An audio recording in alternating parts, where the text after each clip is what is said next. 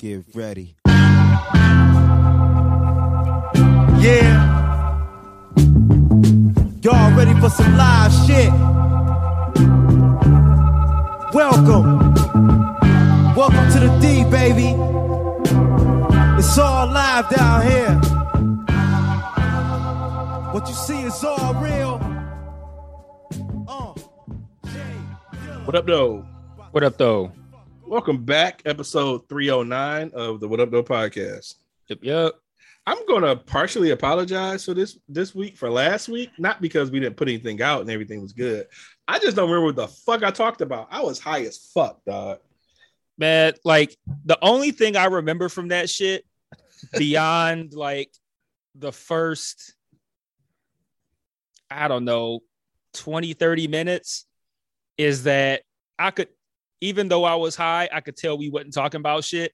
I was like, I was like, man, this shit feeling kind of dead. And like once that thought entered my mind, if I feel like you felt the same way and was like, all right, let's wrap this up. Yeah, and I I do recall moments where I felt that you felt it was dead and you would interject some different shit and would keep it going, but I couldn't follow suit. Like I was fucking high as hell.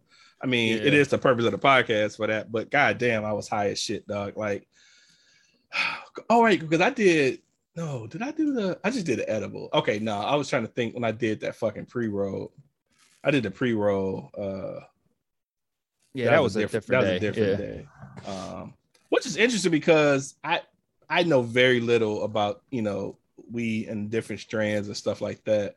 But when we was talking about it, you know, mentioning that you got more. What, what so I the one I the pre roll I had was, I guess for like low energy or uh chilling or how would you describe that? Well, I, oh, I don't know what pre-roll you had. Well, I'm just saying just the the, the difference in certain certain Oh. strains. I guess that's oh, more. uh, like indica versus sativa. Yeah, indica is more like a chill relaxation, and sa- sativa is a more sparking like creativity and I don't want to say energy. Um, it can be that way for some people. It doesn't really work that way that much for me. Um, I mean, I'm So not expecting little- us. I just- I just- start running miles and shit. But no, no, no.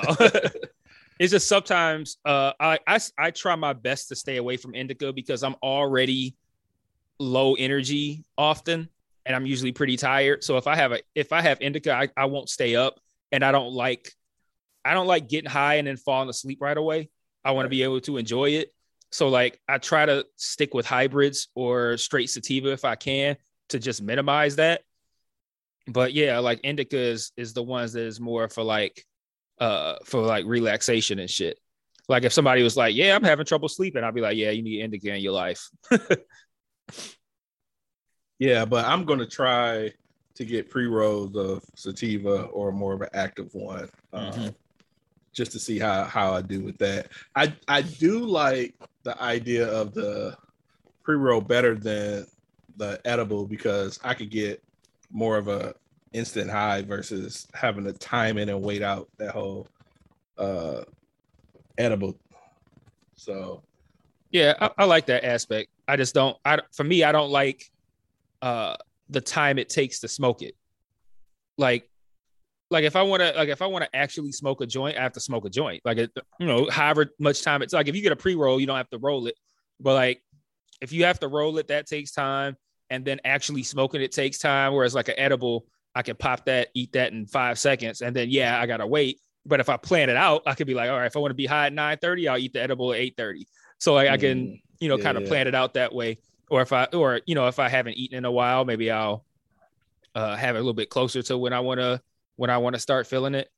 But like for Yeah. me, the top two are the bong and the and the vape because those I don't I don't have to spend a lot of time with, and I don't have to, and I I I, enjoy I enjoy the high better. Like if I smoke if I smoke my if I smoke out of my bong or if I smoke like a joint or something like that of my if I have a hybrid or a sativa, I probably will be able to stay awake and enjoy the high. But if I have an edible, nah. Like I, I feel like I just can't really function on edibles. Like I'll I'll, I'll be like just kind of just sitting there and just be I'll be high and enjoying it, but I won't really be able to move. Like I just be, I'll just be sitting there, and then eventually I'll fall asleep. which Yeah, is why I- the bong is my preference. But I'm all out of flour, so I'm I, and I'm only got one edible left, so I'm actually probably gonna make a run uh tomorrow or Friday.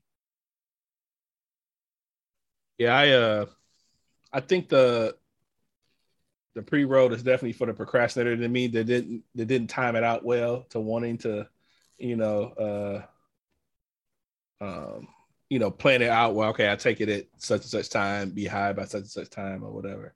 Um but yeah, so I, I but I just like the instant of it. Like, you know, I was granted, you know, it's a time it takes for that shit. But uh yeah, I was good with that. So I'm definitely gonna look for that more. So um but yeah, so before I guess just to jump right into shit, uh Johnny sent this fucking screen. I don't know, I don't understand that he he doesn't I don't think Johnny knows the level that I'm a Stevie Wonder fan. Like he wouldn't have sent that if he did. I feel like he doesn't unless he was doing it to fuck with you. But I don't, Yeah, think he, I'm I don't think he knows. I just don't think he knows. Um, so he sent this screenshot from Facebook of a guy saying, "Am I the only one who didn't know that Stevie Wonder had?" And then he put in quote hit hits, and then I'm looking at the comments and people are basically saying, "Yeah, you're, uh, yeah, you are the only one. You're not serious." And then Johnny comes in, being Johnny, saying, um, and I only say being Johnny, I say that playfully because we we tend to disagree with a lot of shit, but somehow we still cool. Um, he comes in like Stevie Low Key, the trash singer. Now, I don't like the take, but I guess I've heard that take before, so I'm it's not strange, you know. Um, so I could take. I mean, singing is is you know subjective or whatever. Um, so I could take that to your point. I could take that better than you asking at the ripe age of however old this motherfucker is, which I know he's in at least in the 40s, 30s, 40s, that Stevie doesn't have hits. Like, nigga, where the fuck have you been all your life? Like, how do you not know that Stevie Wonder has hits? That is fucking stupid. That is stupid to me. right. How? Like, come the fuck on. Like, I always see people say shit, I'm not the only one. And I always thinking, like, no motherfucker, it's 8 million people on this fuck billion people on this earth. Like, you can't be the only one. But really, that, like, come on, dude. Like, you have you been not around a radio for all your 40 years of life or whatever the fuck? yeah, and I think too. Um, I think, I, I well, for one, I think Johnny's comment of him being a trash singer was not a troll, but an exaggeration for effect. Like I think it's meant to kind of rile people up a little bit, even though I think he probably believes it to some degree. But I think that the I think specifically the word trash, I think is him uh doing a lot. Because Yeah. like you can look at it like if you want to look at it from a, a strictly vocal perspective, you could you could make an argument that he's not like like if you if you list like people who have actual great vocals and singing voices, you might not put him in there. Like you might look at like if who depending on who you are, you might say you know Whitney Houston or who you know whoever the fuck you th- again like you said it's subjective, but I think trash is just objectively wrong. yeah, it's objectively fucking wrong. Like, nah, you just you don't say trash. You may not like his songs. You may not even like the way he sing, but there's no reason for you to say trash. Like, yeah, man, Johnny gonna have some words. He ain't came back yet to comment in the chat yet, but yeah, and I don't even think uh, he even listened to the podcast, so he won't even hear any of this shit. yeah, I think that like if you like, I think the absolute worst you could say is that his vocal ability is the thing that he's least great at. and I think that's the only thing you could say. Like you might like, okay, he's a better songwriter, he's a better uh composer of a song, he makes good great songs, he makes great albums. Like you might put all those things ahead of his actual vocal ability. And I think that's probably the worst you could say. trash singer is not like now Like, you stepped out of reality. yeah, like yeah, that's just ah, that's just crazy. Um, and that's just like the one fucking uh Pistons dude uh who who said that to Pimp a Butterfly, which was uh, Oh, yeah. Kendrick's album for anybody who been under a rock or don't listen to uh, hip hop. Um, it's the best album of all time. Now, this is the second fucking Pistons writer that I'm I'm almost willing to fucking unfollow because of their music takes. Like, dude, Who was the first? what- the first is another guy. I think his name is. Is it? It starts with an O. I want to say Omari or. oh yeah, Omari St. So- something. Yeah, He's him. the free press. He's not the free press. He's the Detroit News. uh, Detroit News writer. Pistons writer, beat Yeah. writer. But I'm, I'm I, I saw him doing Pistons. So I didn't know if he was a fully Pistons, but I guess just yeah, sports he's he's for the yeah he's for the Detroit News. So yeah, he's like the Pistons news guy. Rod Beard was the free press guy, Mhm. and okay. James Edwards the third is for uh The Atlantic. I yeah think. yeah the Atlantic yeah Yeah, Or- so yeah I used to follow. I followed him, and you know his Pistons. His Pistons commentary was cool. Nothing crazy. I mean, I did notice he was, you know, noticeably younger, but you know, I'm, I'm not hating on his age to report the Pistons. He did p- cool Piston stuff. I mean, it was okay. Um, Am I, But then- uh, real quick? Am I tripping? Is it the Atlantic or the Athletic? no, you're not tripping. Because I'm now I'm not sure. I don't I don't know. I don't know what it is. It's the Atlantic or the Athletic. Now I'm confused. I, I was saying the At- Atlantic as well, but now I'm questioning myself. But yeah, anyway, go ahead. No, I now I just need to really actually look it up. It's the Okay. athletic. You're it's Okay. athletic. Oh, it is? not the- Okay. it is athletic. You're right. Not Why did we both think it was Atlantic? because Atlantic is is, is Probably because of cigar place. Well, oh, No, it's probably because No, it's a, it's a real publication. oh, it, wait, yeah, wait, I don't know. Fuck it. I promise I'm not high right now. But yeah, uh, whatever. So yeah, he right for the Athletic. The Atlantic. I'm almost certain the Atlantic is uh Oh, I feel like you're right. I'm pretty sure you're right. I think it is a thing. But Yeah. what did what did Omari? What's his face? What did he say? Do you remember his bad music take? And did you actually oh block him or unfollow him or I, whatever? did, I just unfollowed him. I ain't blocked. Okay. It wasn't that bad. Um, it is the Atlantic, so yeah, it is a uh, that is a news tape. Okay. But I don't think they cover sports, so I don't think I don't think so either. Yeah. Yeah, yeah. Um, but it, was right around the time that uh, um, how are you going to call him? Little boat, little Yachty. Uh, he did a compilation with the uh with some guys here. okay. So on it's like a cartoon character uh um album, and I think he had like uh um what's the motherfucking name who did uh first day out? Uh oh, Tee Grizzley. yeah. Um he had him, I think he had Sada uh on there. It was and I think he just did stuff with some people from here and shit. Mhm. Um, and so, but he kept talking about that album and talking about Yacht. I mean, Yachty being some kind of you know decent rapper or something. And I was just like, Yachty? Like, I'm not, I'm not following nobody that talks about Lil Yachty as a one of their fucking people they listen to. Like, I'm just too old for that shit.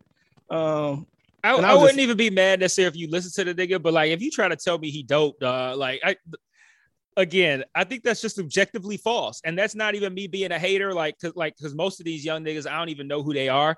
But I've heard enough Yachty verses to know this nigga is no good. like, because he's been featured on a lot of artists who I do listen to. And I have yet to hear a Yachty verse that was not bad. I'm not even gonna say good. I have yet to hear a Yachty verse that was not bad. So I don't know how he could have a take, a positive Yachty take. But hey, maybe I haven't heard enough stuff. yeah, I was just like, okay, because he did a he did a, uh mixtape called Michigan Boat Boy. Maybe maybe Baylor will check in with us next week and be like, "Nah, y'all sleeping on Yachty. He got some bangers." Man, I hope not, man. I really, I really like Baylor. He's he's a good brother, man. But I hope not to have to block Baylor for this shit. um, but uh, yeah. So he was talking about that, and that the I think If he right it, around, he ain't gonna say so now. like, I know, oh, shit, I'm about to get blocked. I ain't even gonna tell him. and so I he was, was like, drop some Yachty tracks for that. right, hey, that nigga that better not drop no fucking Yachty tracks. Um, because I was telling him about at this, I think at that around that same time, Apollo Brown had did his Detroit album, which featured like a ton of fucking artists. And I was like, well, if you want to listen to some Detroit, you know, this is who you, you know, I would, you know, suggest that. And then I was like, why am I talking to somebody who who listens to young Yacht, uh, young whatever the fuck his name is? So that was that. I was like, I can't do this. And it was like I still followed Rod Beard, so I was like, I could get my Pistons commentary from him and shit. So it was cool. And then I found the guy James Edward III, and I was like, oh, cool. And then when he did that shit, I was just like, are you fucking serious? Like, it's it is really okay to like an album a lot, like a whole lot, like like it better than a lot of stuff you've heard. But to say it's the best album of all time, Like, come on now. And I, I don't. I, I feel like I don't have the cosign of saying I am a Kendrick fan, but that's not the case. I don't even think you have to have a, be a Kendrick Kendrick fan to be like that's just fucked up. Like that's just a bad fucking take.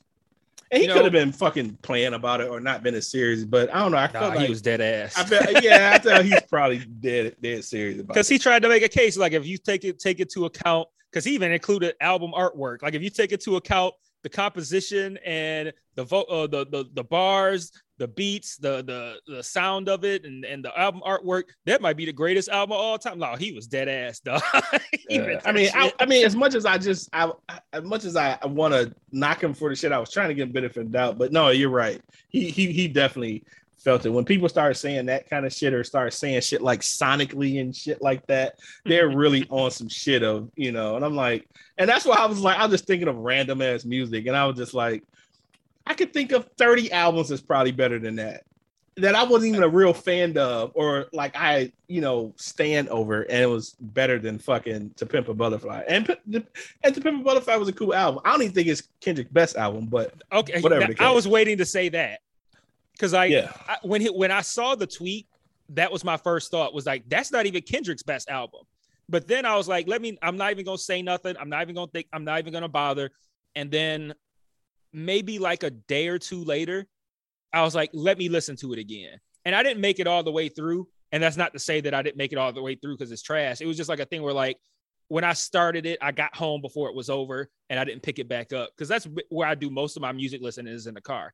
Right. and yeah. um like the middle portion of that album is just kind of like I don't want to say it's boring, but it's like it's not it's not head nod music. Like I'm not I wasn't listening to car like, man, this shit bang. Like that seemed like the kind of shit that you play on the radio when you are on when you are all your homies are like sitting outside drinking, smoking weed or smoking cigars or whatever you do, or y'all chilling and talk. Like it's like chill background music almost in the middle of that album.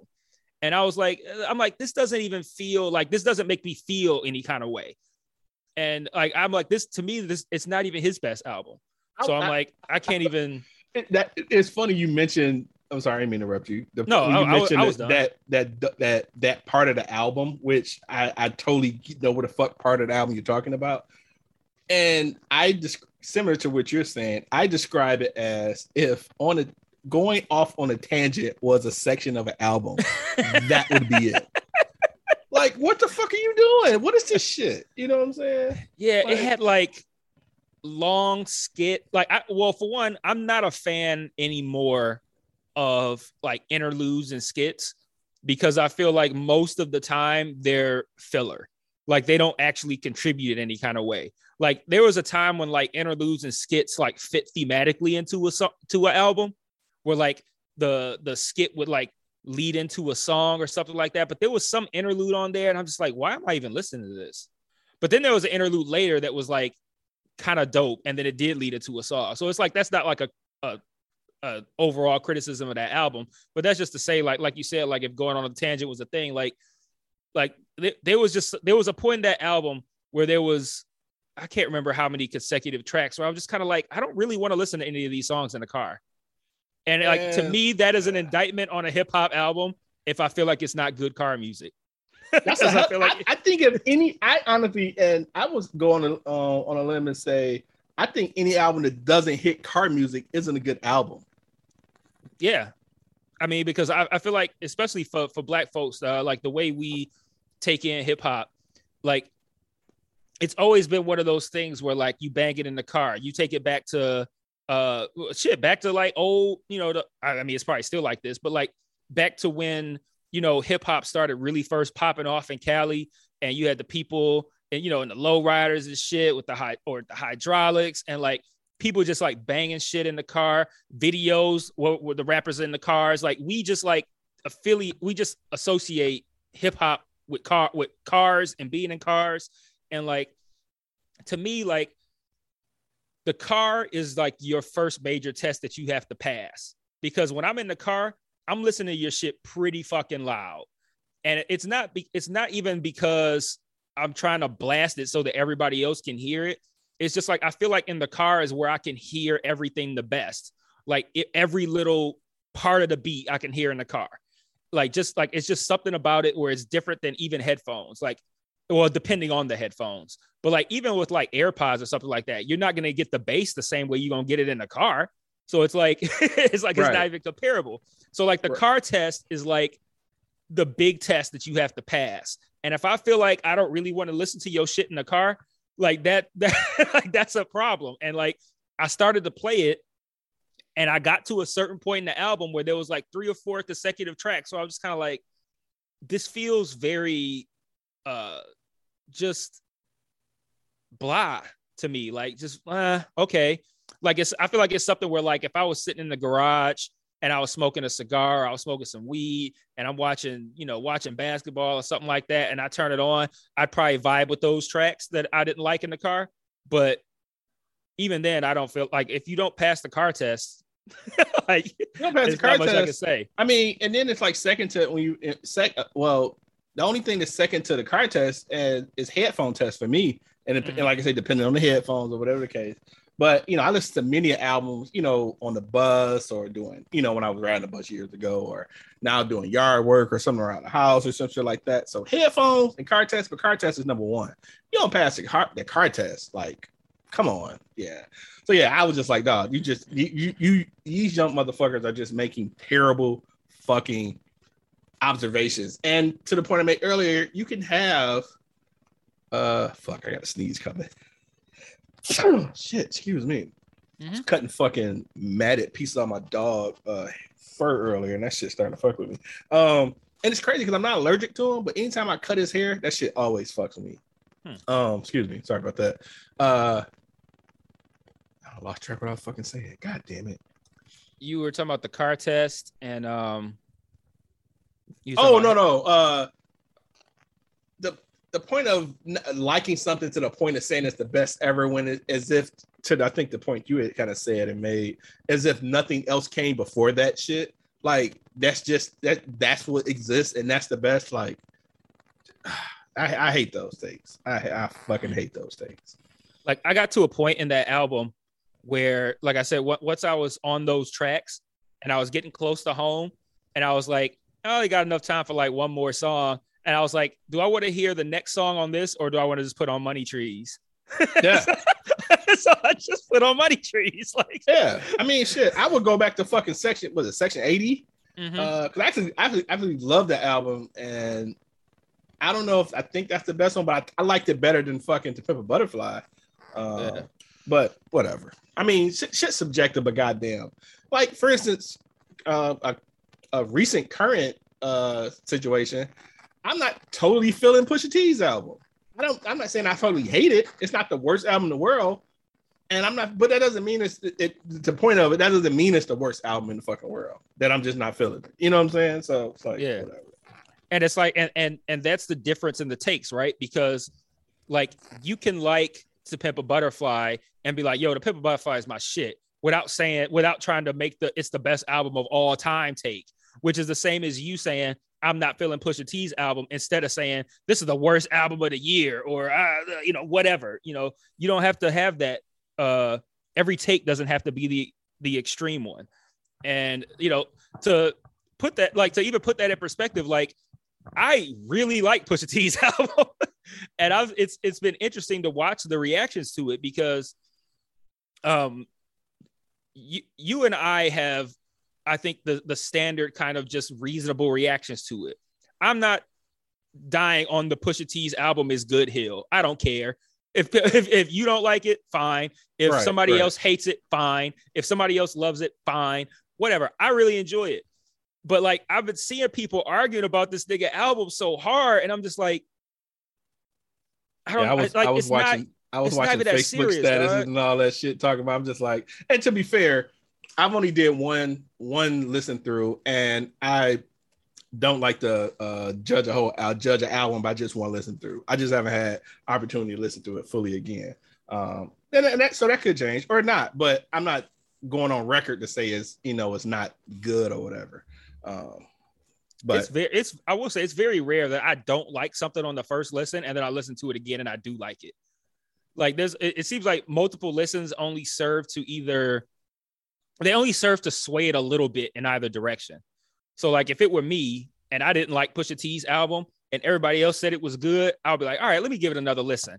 If I give it another listen, I'm probably not going to end up where I'm just like, oh man, this is really good. I'm gonna end up like, okay, well, it's not as bad as I thought it was. and, that, or, and that's and that's or what's I'm gonna gonna be like, okay, it's exactly what I thought it was. I feel the same way. That's exactly what's going to happen at this point. Is it's it's not going to turn. uh It's not going to make a 180. I don't think because to your point, for history history's sake, I've it hasn't been too many albums I've not liked the first listen and came back like, you know what, this shit good to the motherfucker. like it hasn't happened. But But I have an example of that happening to me. But go ahead. Oh, uh, I just want to say, but I I will say a lot of times, and I remember when I was um I was distracted as fuck when I was listening to it. I was driving in the morning, and I think I hit a I had a railroad come up and some other crazy traffic, so I felt like I wasn't totally into it to to get a full listen. So um I'm going to do it again. So what what, was your example?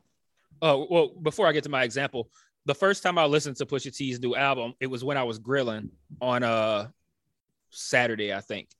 And um, so I was I but I had like uh my my big speaker that I have. I had it up my big Bluetooth speaker, and it's not like when I say Bluetooth speaker, I don't mean like one of them little ones. It's like a big full, a big giant fucking uh uh it's it's it's big. Like it's not like a handheld speaker. Like it's a big fucking speaker. So it plays really fucking loud and you can really get bass out of it all that kind of shit. Like it's it's second best to to the car test.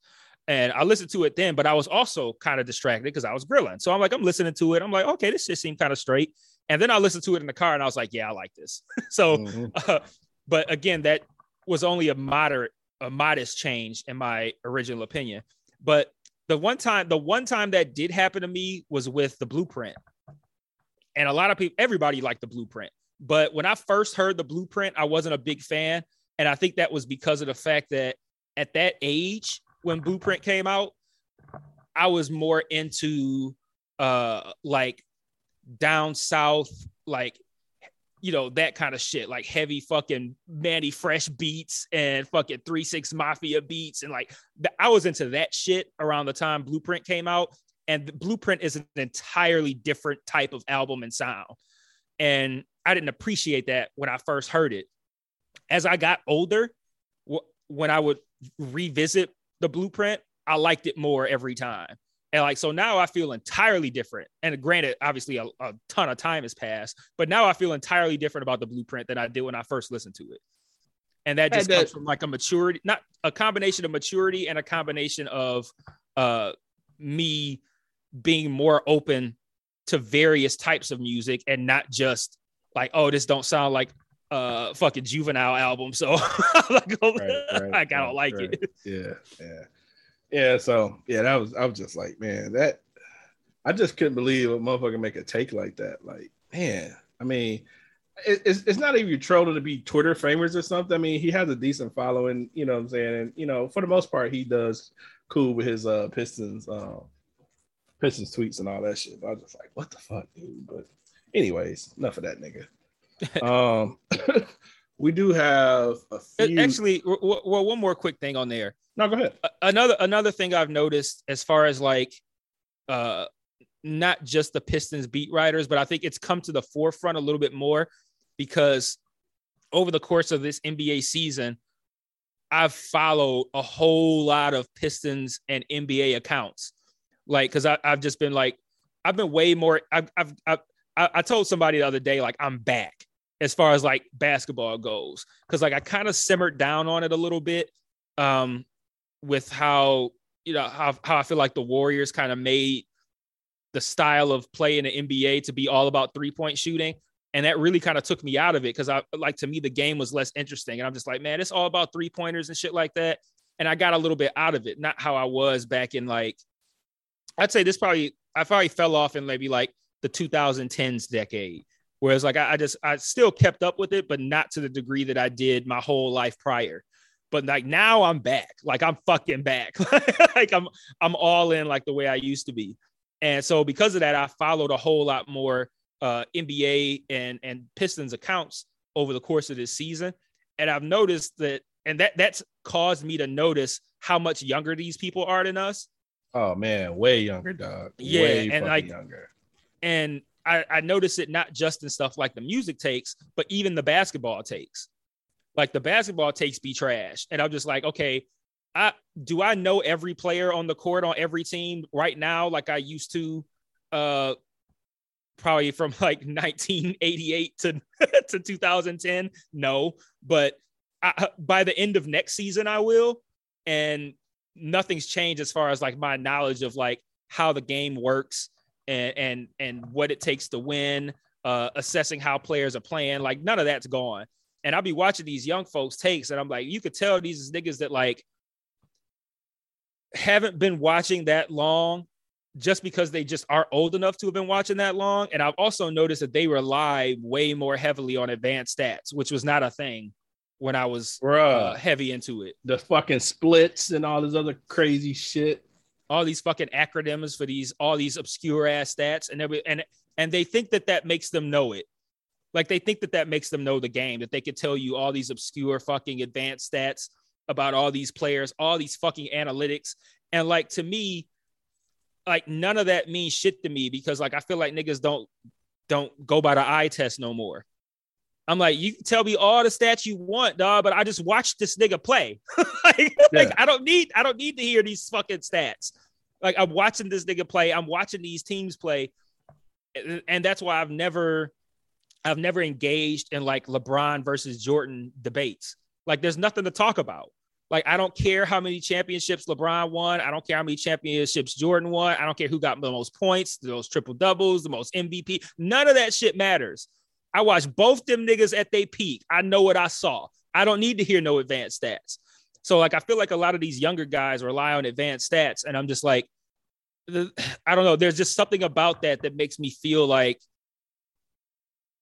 you're relying on that because you don't know the game that well. Well, that's it. That's that's because you know I think it goes to the whole numbers don't lie thing, and I'm like, you know, I, I get it, uh, but you didn't see this motherfucker play live. Like you're not even going back watching videos. Like I seen these motherfuckers play, yeah. and that's part of the reason why I, I I still don't engage much. Even although this is probably the most basketball in the last two three years, uh, specifically the last two years I've probably watched in a good long time but I can't engage. I can't engage with music uh motherfuckers and I can't engage with sports motherfuckers because I I be I be ready to call a nigga stupid like quick as hell. So yeah, I just read Twitter, Twitter will block you for that now. yeah, exactly. So I just read and I just complain to you know I'm saying you and Johnny and shit about these whole ass niggas and their random ass fucking opinions and shit. So but yeah, yeah the, the, the, the group is a lot younger now. And I you know, I mean, I don't hate them niggas, you know what I'm saying? No, me neither. I, it's just you know, it's, it's I just, just, don't engage with it. Yeah. I just I, I see it and I'm just like, eh.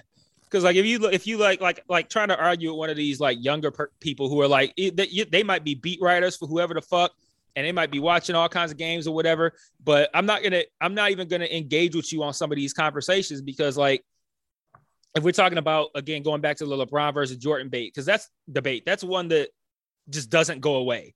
And for as generations of fans continue to to get into the game, Jordan versus LeBron is not going away. But if you fucking like this one dude, uh, what's his name? Fucking Ku Khalil or whatever. That nigga, like I looked at his bio and it says something like he graduated high school in 2016. I'm like, uh, like, and he and I'm not picking on him. I don't even know if he's made a Jordan LeBron take, but hypothetically, if he did, I don't got like I'm not. There's no point to even discussing that with him because I'm like, he's gonna if he if he were to have that, he would likely run off a bunch of stats like, oh, here's what LeBron did versus uh, here's LeBron's stats on the road versus teams that were over 500. Like all this kind of shit that I don't fucking care about because I'm like, I don't give a fuck what LeBron's stats were on the road on the second night of back to backs, you know, all this kind of shit. You you weren't around to like I watched Jordan play like peak Jordan. Peak Jordan was the 90s. I wa- I watched all of it, and I watched LeBron's entire career. So I've seen it all. Like it, I don't care what you tell me about his stats. They like I know like it don't matter because I saw I watched peak peak Jordan and you didn't. So there's not like what what are we even talking about?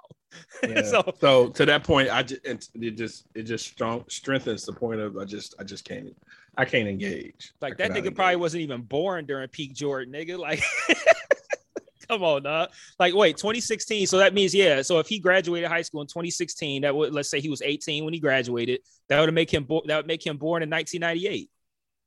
Like, nigga, like what? I'm not discussing Michael Jordan with a nigga born in 1998. I'm not. I'm, I'm not. Dis- I'm not discussing a lot with a nigga that was born when I was graduating from high school. Like, Right. It's just not happening. A lot. You just. You just don't know a lot. You know what Yeah. I'm saying?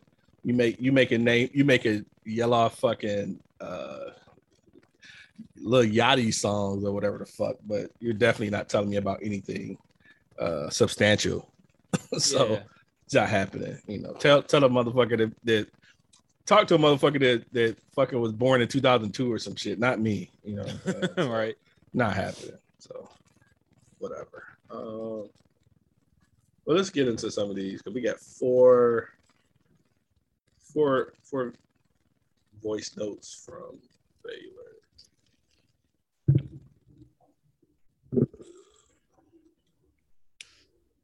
Y'all hear some mic hittens because I'm trying to set this up right.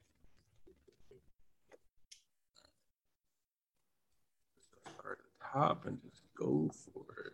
Another question. What up, though, again? Wait, I don't know if that's a turtle. All right, maybe so. I'm watching this Nuggets Warriors game in the background, and it really is kind of a travesty that Jordan Poole didn't win didn't win most improved player though. Yeah, yeah, he he's definitely been balling. Um, Like that, I- giving it to Ja was 100. percent Uh, sorry, we couldn't give you MVP, so we're gonna give you this instead. Move. granted, he, I mean, granted, he was, he did do a hell of a improvement. He went from you know 19 to 26, 27 points a game. I don't know his other stats. he was. just went from really, really good to great, yeah, and I don't think yeah. that's enough to qualify you as most improved player. like Jordan Poole qualifies, I think. Yeah. I didn't look up his stats or nothing, but you know, I know he's been balling out and shit. So, Or Desmond Bane, like like or Desmond Bane, like um, Ja gave him his award. Did you see that video? That was pretty. Yeah, that was pretty dope. That was pretty. Did you dope. see the video where he came in and saw it? Yeah, that's what that's the only video Oh, I saw. Yeah. Oh, okay, I saw I, I saw a picture on I think it was Ja's Instagram where he had it was a picture of the box on I'm assuming Desmond Bane's like kitchen counter, but then I later saw the video of him coming home and seeing it, Yeah, that's the one I saw. which begs the coming question of how how this nigga how this that- nigga put something in his house. and that's what and that was all the video was saying. A videos was saying like, how did he get in his house though? I'm like, I mean, I mean, yeah. I think there's probably some trickery there. yes, I mean his But- people. I mean, you figure there was somebody there recording him walking to his kitchen, so you know people know him, and you know he know. I would assume that Ja, you know, could get to other people to do it. So yeah. know Yeah. what I'm saying? But yeah. Uh, let's see. I get this email up. All right, here we go. Another question. What up, though, again? Another question I want to ask y'all is what what shows have y'all been um, diving into a lot? Y'all expectations on certain shows that's coming to an end, kind of like Atlanta. You know, Atlanta recently has been all over the place. I know y'all watch Winning Time. That shit is phenomenal. Uh, I'm starting to hear complaints about that because I think uh, the way they started off to where they're going now, which I don't have. I think I think this shit is a ten out of ten right now. Is that me being biased? Probably, but this bias shit is looking good right now. It's making my bias look good right now. Uh, but I'm hearing some complaints, just a little bit, that they're going off into the whole Lakers season, uh, headed to a championship more than focusing on Magic. When Magic has a documentary out himself, so I, that part I don't understand but I get it. I, I I I see people clinging on to more of the drama side than anything. This this is what the show was built for anyway, right? Uh, the other thing is we got Power coming to um, yeah, Power Four coming to an end. I actually enjoyed the whole season. There were more complaints than uh, compliments when it came to this one. But you know, I can't control how people watch or digest TV shows. I actually enjoyed it. Um, did did y'all get into that or how did y'all think about that if y'all do watch uh power series? Then we have uh snowfall which is arguably the best thing on tv right now. We got the final season coming up. I wanted to know if y'all watched the season finale on that one. And i think that's about it. I'm catching the um, i'm watching the batman. I'm like about 75 percent um into it right now I, it's it's solid it's solid the way they shoot they gotta stay. They gotta stay. They gotta stay the dark, gloomy filthy uh, cream Wu Tang video route in order to compete. To me, in order to complete uh, compete with Marvel, and Marvel is like so many. Is damn near a decade and some change into the game of how they structure their shit. We, we already know that. I don't want to keep beating uh, DC fans over the head with that, but uh, I thought the Joker movie was phenomenal. I think that held it down. Uh, obviously, the Dark Knight series is, is, solid, but I think that's it when it comes to that. They had other things that, that have came out, but nothing compared to those two. Um, and I really, and I honestly, I really put the Joker up there ranked high. This Batman, um, I'm not like I said, I'm not even done with it and I'm considering one of one of the one of the good ones. One of the good ones. I probably have to watch it again, but this one is this one is solid. So, what have y'all really gotten into? Uh, what do y'all think about the shows that y'all have been in? It got way quieter. what are y'all looking forward oh, to? There we go. Any new shows that y'all about to get into? And what shows do y'all watch that we? If I had, if, if I was to think what of what type of shows that y'all would watch, what are some of the shows that I wouldn't I wouldn't think y'all would watch. I don't even know if I said, and I'm not high. I'm actually totally sober. This is the opposite of last week. Um, but what are some shows that y'all watch that y'all think that I wouldn't expect y'all to watch? Um. So let's start with Snowfall. Okay. Uh, so he mentioned he mentioned Snowfall, Power, winning time, and what was the first thing? He mentioned something before winning time. Ball power, winning time. I think he, he did mention something before winning time, right? I thought it was just winning time. Okay, maybe I'm tripping there. All right. Uh, I guess with Snowfall, we can start with Snowfall. Um,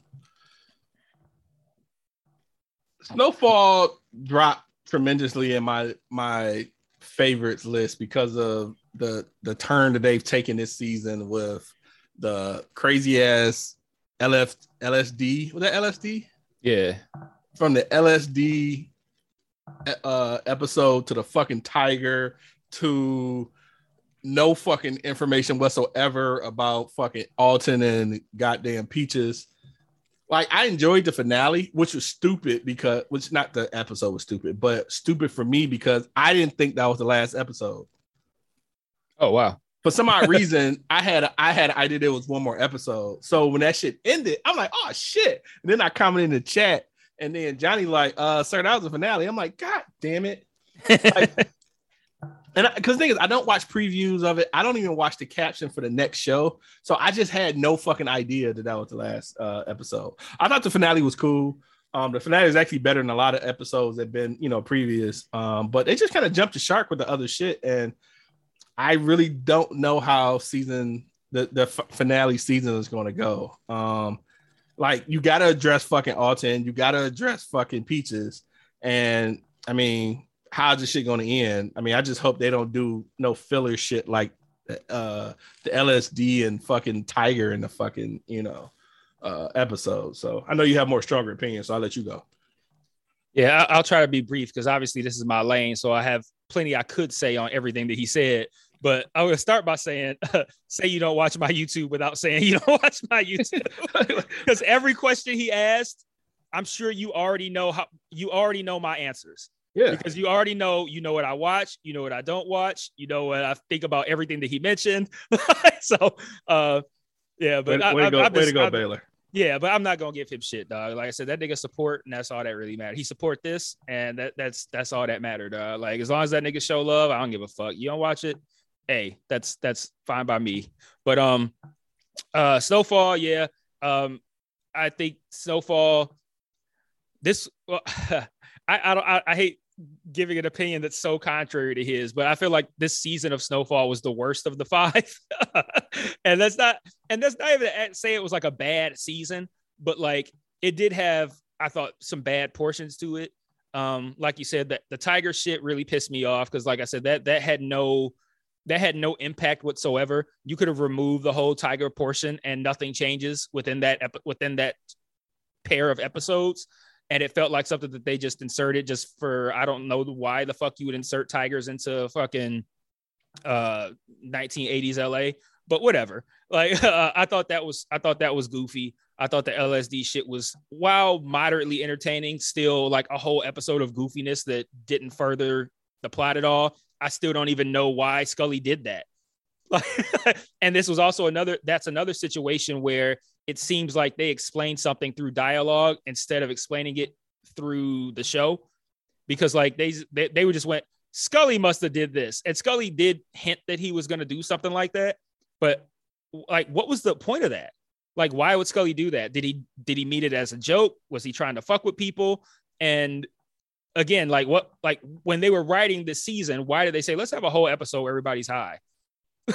Like, I, I, I don't I don't know I did. I thought the finale was strong, like you said. Um, I thought it started decent. I think it suffered from beside from aside from the um the, the tiger shit and the LSD shit. I think it suffered from not having a compelling villain. Like like okay, so like to me, last season, season four was the best season of the five, and I think a lot of that stemmed from Scully and Manboy like Scully and Manboy made for great, great, great villains that season. And they didn't really have that this year. Like they had like they they tried to make multiple villains on in smaller ways. Like they kind of made Teddy into a villain, kind of. They kind of they made Kane into a villain, but like Kane didn't even pop up until the second half of the season, and then he was paralyzed. so it's like, all right, so that was kind of a waste. Right. And then, like you said, the Alton and Peaches thing. So like Alton, and Peaches were again, they were both explained on the show, but I felt like the verbal explanations for them were not adequate.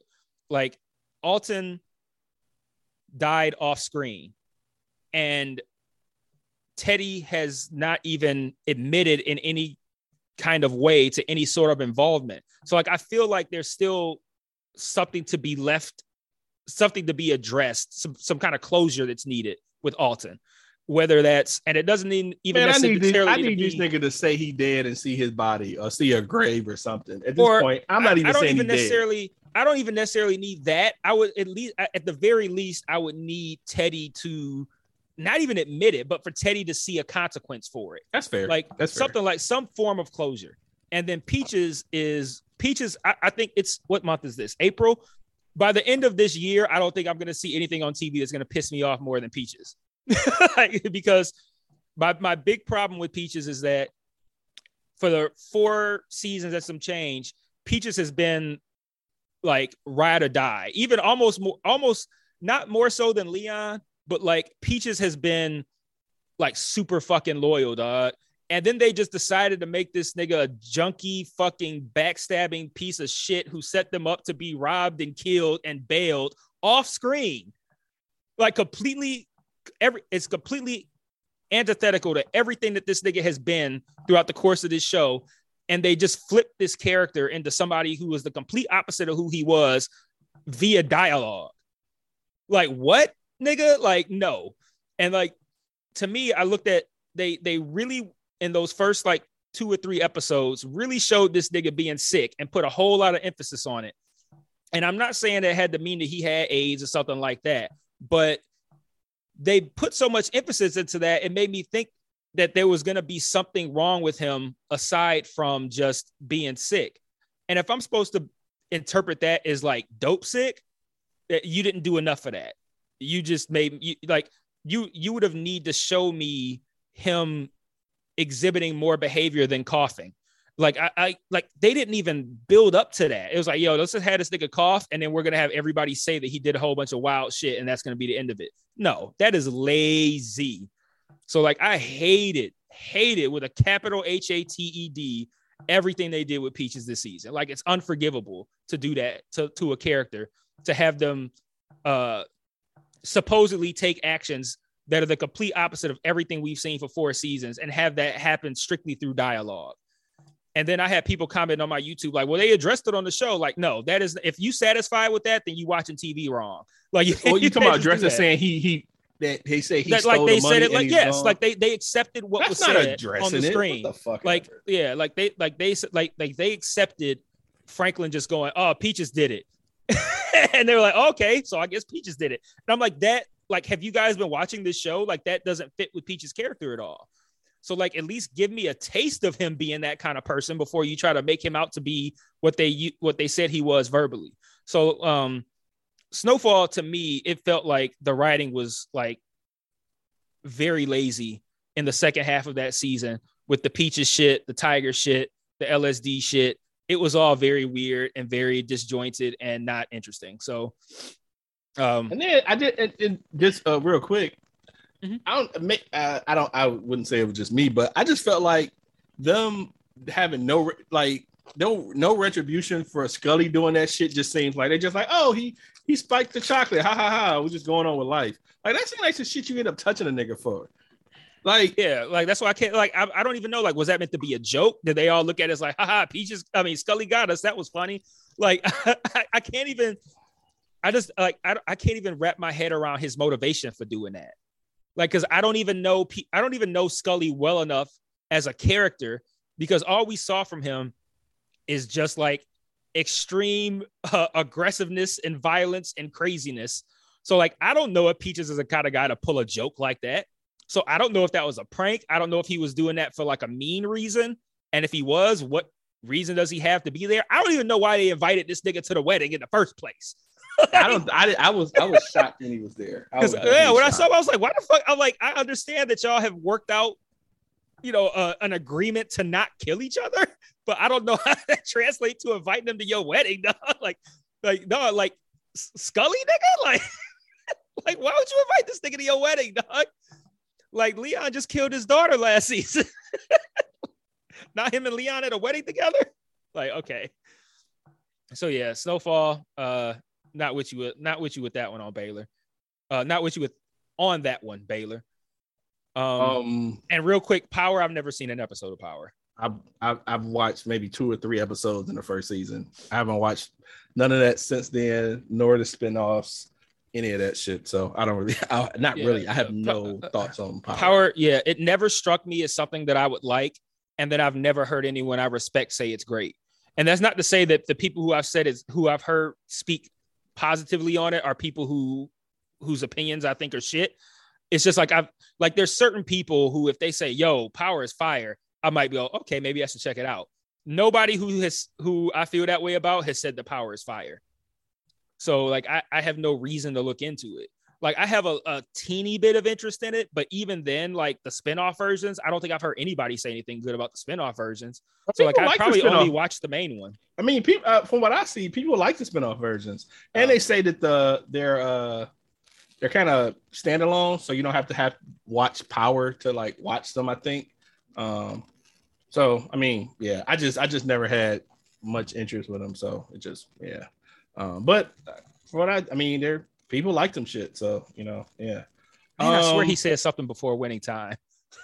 yeah, I could go back and see. Yeah, but like play because he said it real quick. Like play it real quick because I feel like he said something before winning time.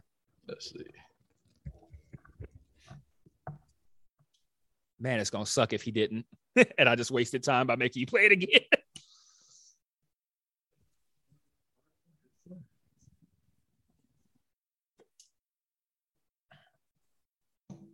Another question. Another question I want to ask y'all: What what shows have y'all been um, diving into a lot? Y'all expectations on certain shows that's coming to an end, kind of like Atlanta. Atlanta. Atlanta. That's, That's what it. it. was. Okay. Okay. My bad. Um, let's start with that since we're talking about it. Um, Yeah. I've totally enjoyed Atlanta this season. Um, the obscure references has been fucking hilarious. Uh, it's not. It seems nothing like the first season, which I'm okay with. Um, what's this third season or fourth season? Third, third. Yeah, nothing like the first season. Maybe not like the second either. Um, but yeah, I just I, if this is a season to do off like obscure ass references of real life, I'm with it. Like I, I think it's pretty. I, think it's been pretty cool. Like last episode, I'm dying. Like no, that's fucking DeRay. Like fuck, that's the fake ass Shaun King. Like that shit was hilarious to me. So I've enjoyed the season. So I just enjoyed the season so far. I, I wish I had noticed that. I did. I I did not. I did not catch that. And once it was said to me, I'm like, I felt dumb. Like, ah, I should have caught that. because obviously I'm not unfamiliar with either one of them. Right, right, exactly. yeah, yeah. Uh, I, I, so obviously I should have known that that was them, but I totally missed that. Uh, but Atlanta to me has been good, but not as good as the first two seasons. Um, I don't have any problem with uh, uh basing episodes that like kind of like uh parody like real life events or whatever. Uh, that that's fine, but I think that does show a little bit less of an imagination than they had in previous seasons. Uh, I, I, I, can get that. Uh, yeah, I, I, felt like they were a little bit more original in the first couple of seasons and using real life events like like straight from straight from the Twitter feed uh, episodes yeah, is yeah. lacks a little bit of imagination, but I think they do it well when they do it.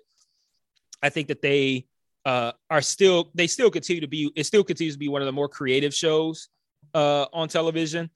And when they want to do comedy, they do it really well. I think that they could possibly even stand to lead into it a little bit more. Uh, uh, and, and I think they do the, the creativity of that show is its strength.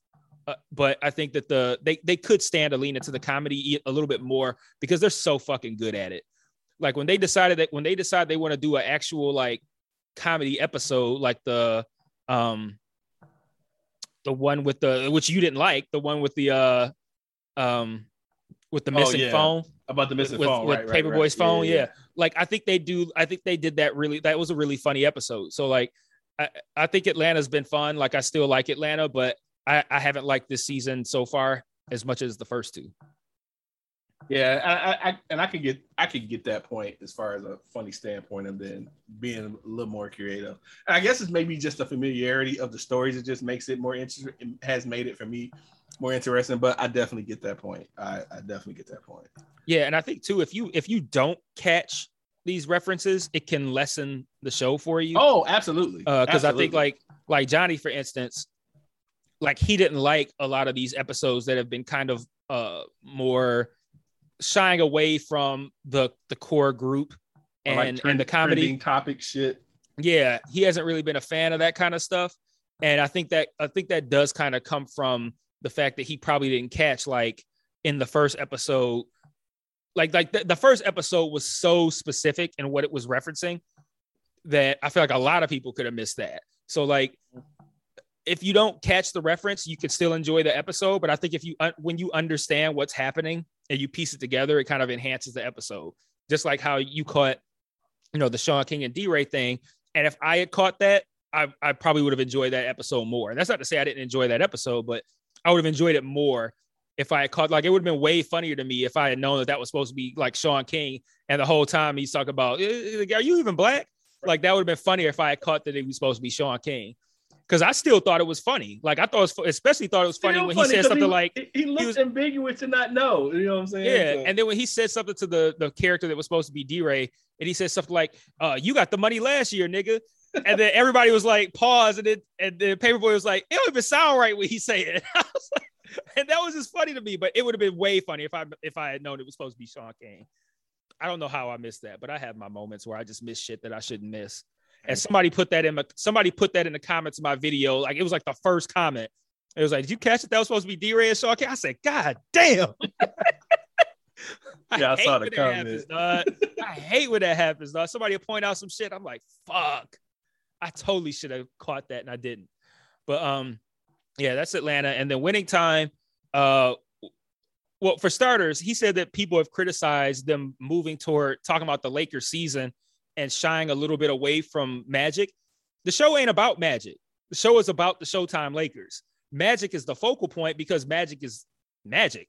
But like, like it, it's not it's not a show about Magic. It's a show about the Showtime Lakers, and Magic is just at the forefront of that. So you're gonna have it's not gonna be all about Magic. Like you got to talk about the Showtime Lakers and about how that team was constructed, how that team played, some of the adversity it met. Like this first season story like a lot of this stuff is exaggerated, but it's all based on the reality. Like the coaching situation, all that shit is real. Like the Pat Riley stuff, all that shit is real. And I think that should be interesting for somebody who's an NBA fan, especially somebody who was who's not Baylor, because Baylor being from LA, he's probably not learning anything new here. Like some of this stuff that I mean, some of this stuff is is probably new information, but some of this stuff is completely fabricated for the show. But like the core stuff, he probably know all that.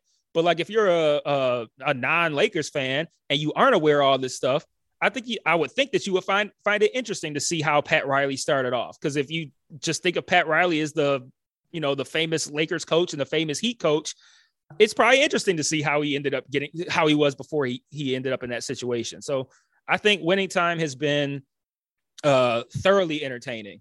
I, have really enjoyed winning times. It's one of my it's one of my favorite watches. Like I kind of wish, to a degree, I almost kind of wish I didn't review it on my channel because I, I would like to just kind of watch winning time without having to watch it with that eye because like it, it's it's a really fun and entertaining show to watch. Um, yeah, I, have I think it's it's creatively done. Like I, I talked about in my my videos, I like the how they were able to dig up and find old cameras to make that look as opposed to it being like a trick that they do in post production. I think that's mm-hmm. fun. I think that all the characters in their exaggerated ways are all entertaining. And I think all the characters are exaggerated. Like I think Kareem, except Magic. I think Kareem is exaggerated. I think I, I think Jerry. I, oh, I thought Jerry West was exaggerated, but but now that he said to, I think he said today he plans on taking his his issue with HBO to the Supreme Court. I'm, I'm like, I'm like your issue is mischaracterization, nigga. Like you sound got, just like the character to me. right, right. You're, which you're I didn't really think you extra. were before. like before, I'm like, oh, they got to be exaggerating Jerry West. Now I'm like, well, maybe not. but I think the Jerry West character is phenomenal. I think Jerry Buss. I think John C. Reilly is is is doing an incredible fucking job in that role. Like to the point of like he's probably gonna get slept on when it comes to like uh like award nominations and shit like that. But I think he's doing a real good job, like really good. Not just from like the perspective of like, oh, he's funny or shit like that, but like, have you watched the most recent episode? Oh yeah, I'm caught up. Okay, yeah. Like the most recent episode, like how he has shown Jerry Buss reacting to his mother's condition. Like I think he's done him being John John C. Reilly. I think he's done a great job with that. Kind of like not just masking how he feels about it and how it troubles him, but how it almost seems like he's covering it up with being his over the top self. Like that last scene of him crying on the old girl and then like simultaneously like pulling out a titty. Yeah. I think that was like like I talked about that in my video. I think that was I think that there was a lot happening in that scene that I thought was interesting beyond just like this nigga pulling out a titty. Like I don't think it was just like, oh, let's pull out pull out a titty. I think they were saying a lot about how he copes.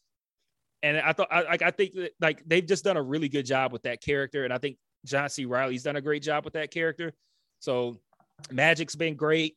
Um, I think I think everybody on that show has been really good, even down to like the chick who helps at the forum, Claire Rothman, I think is her name.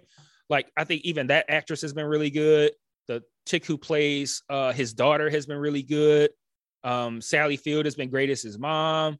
Like, I, I, I can't really think of no flaws. The only flaw that I would say in the characters is that the nigga that they had play Dr. J in this last episode. That nigga oh, looked like he was 57 yeah. years old. Yeah. and I looked at it and I'm like, how old was Dr. J in 1980? That nigga was 30 in 1980. That actor they had playing him looked like like he was 52, dog. Like, yeah, that one did that one didn't match to me, man. I, I I agree. I totally agree. I'm like, is Dr. J supposed to be retired? They're like, oh, we're playing. I'm like, Dr. J was retired in 1980. Oh no, he's playing. Like, okay, how old is he? I, I I will say too, like you, to just uh mimic your point about uh, John C. John C. Reilly. It's like you wouldn't think that's the motherfucker that played in Step Brothers. Like his acting is fucking superb, dog. Yeah, and I, I I've grown to respect to a certain degree Will Ferrell's acting ability. Um, not I don't think he's like some great actor, but I, have come to respect him as more than just the, the the nigga who do who's on SNL and who does like Step Brothers and Elf and shit like that. I've come to respect him, respect his abilities beyond that. But I don't think Will. I, am prefacing this by leading up to the point that Will Ferrell was a, originally supposed to play that role of uh of Buss. And, and I don't, I, I, don't think Will Ferrell like, could have done this. Yeah, as much as I like Will Ferrell, and I just don't see him doing that well. I just don't. I think the the the attention would be on Will Ferrell being Will Ferrell and not the fucking character. This this character, John C. Reilly playing was it Buss? Mhm. Like I don't think of just it's John C. Reilly in costume. I just see him as Buss, which is you know how it That- that's how it the ultimate be. testament. Yeah. Right. Like I feel like Will Ferrell would have been like you still would have gotten a little bit too much Will Ferrell. I don't think he could have I don't think he could have transformed into this character the way I think John C. Reilly has. So um uh yeah, that's that's that's my thoughts on on winning time. And I and and, and I've also really enjoyed um watching I guess getting a little bit more behind the scenes stuff of how the how the Showtime Lakers came to be. Like some of the stuff I knew, like I knew the coaching thing. Like I know that ultimately they end up winning the championship that season. Like I know Pat Riley's going to take over. Like I know the broad strokes, but like watching uh Magic and and Kareem like butting heads, like that's been really interesting to me because like that's not something that I was ever around to experience. Like I started watching the NBA in 1988 as a six year old, and that was the end of the Showtime Lakers run. Like they they stole the championship from the Pistons that year, thanks to the referees, and then they lost at 89, and that was it. And so I never saw. I only saw uh, a a good combination of Magic and Kareem. Like I didn't know that they had beef, and maybe that part is exaggerated for the show. Maybe it's not, but I can imagine it as as much of a kind of militant kind of guy as Kareem was and is. I could see him having a problem with a nigga coming in happy as fuck, and uh, uh, in 1980, I could see that, and I've enjoyed watching that aspect too. So, um, I yeah, I, I'm two thumbs up on on winning time. Yeah, for sure. Um, new show. Uh, um, was it We Own the City? Yep. Yeah. That's going to be hella dope. Uh, Yep. I'm looking forward to. I'm, I'm kind of, kind of, I guess sad, not sad, but uh, a little disappointed that it's, it's, a, it's a mini series. Um, because it's only what six six episodes. Yep. Yeah, kind of disappointed that, but I noticed it's going to be. I mean, if if the next five episodes anything like the first, I think it's going to be fucking awesome. So I think um, this is this this looks like the kind of show that's only going to get better each week. So I'm definitely looking forward to uh rest of the uh, episodes. I mean, they got some great actors, actresses in there. Um, a lot of cameo, not cameos, I guess, but a lot of the Wire characters, which is always dope. HBO does a good job at keeping them guys on fucking retainer. Hell yeah, because there, it was like six of them I saw, and more coming.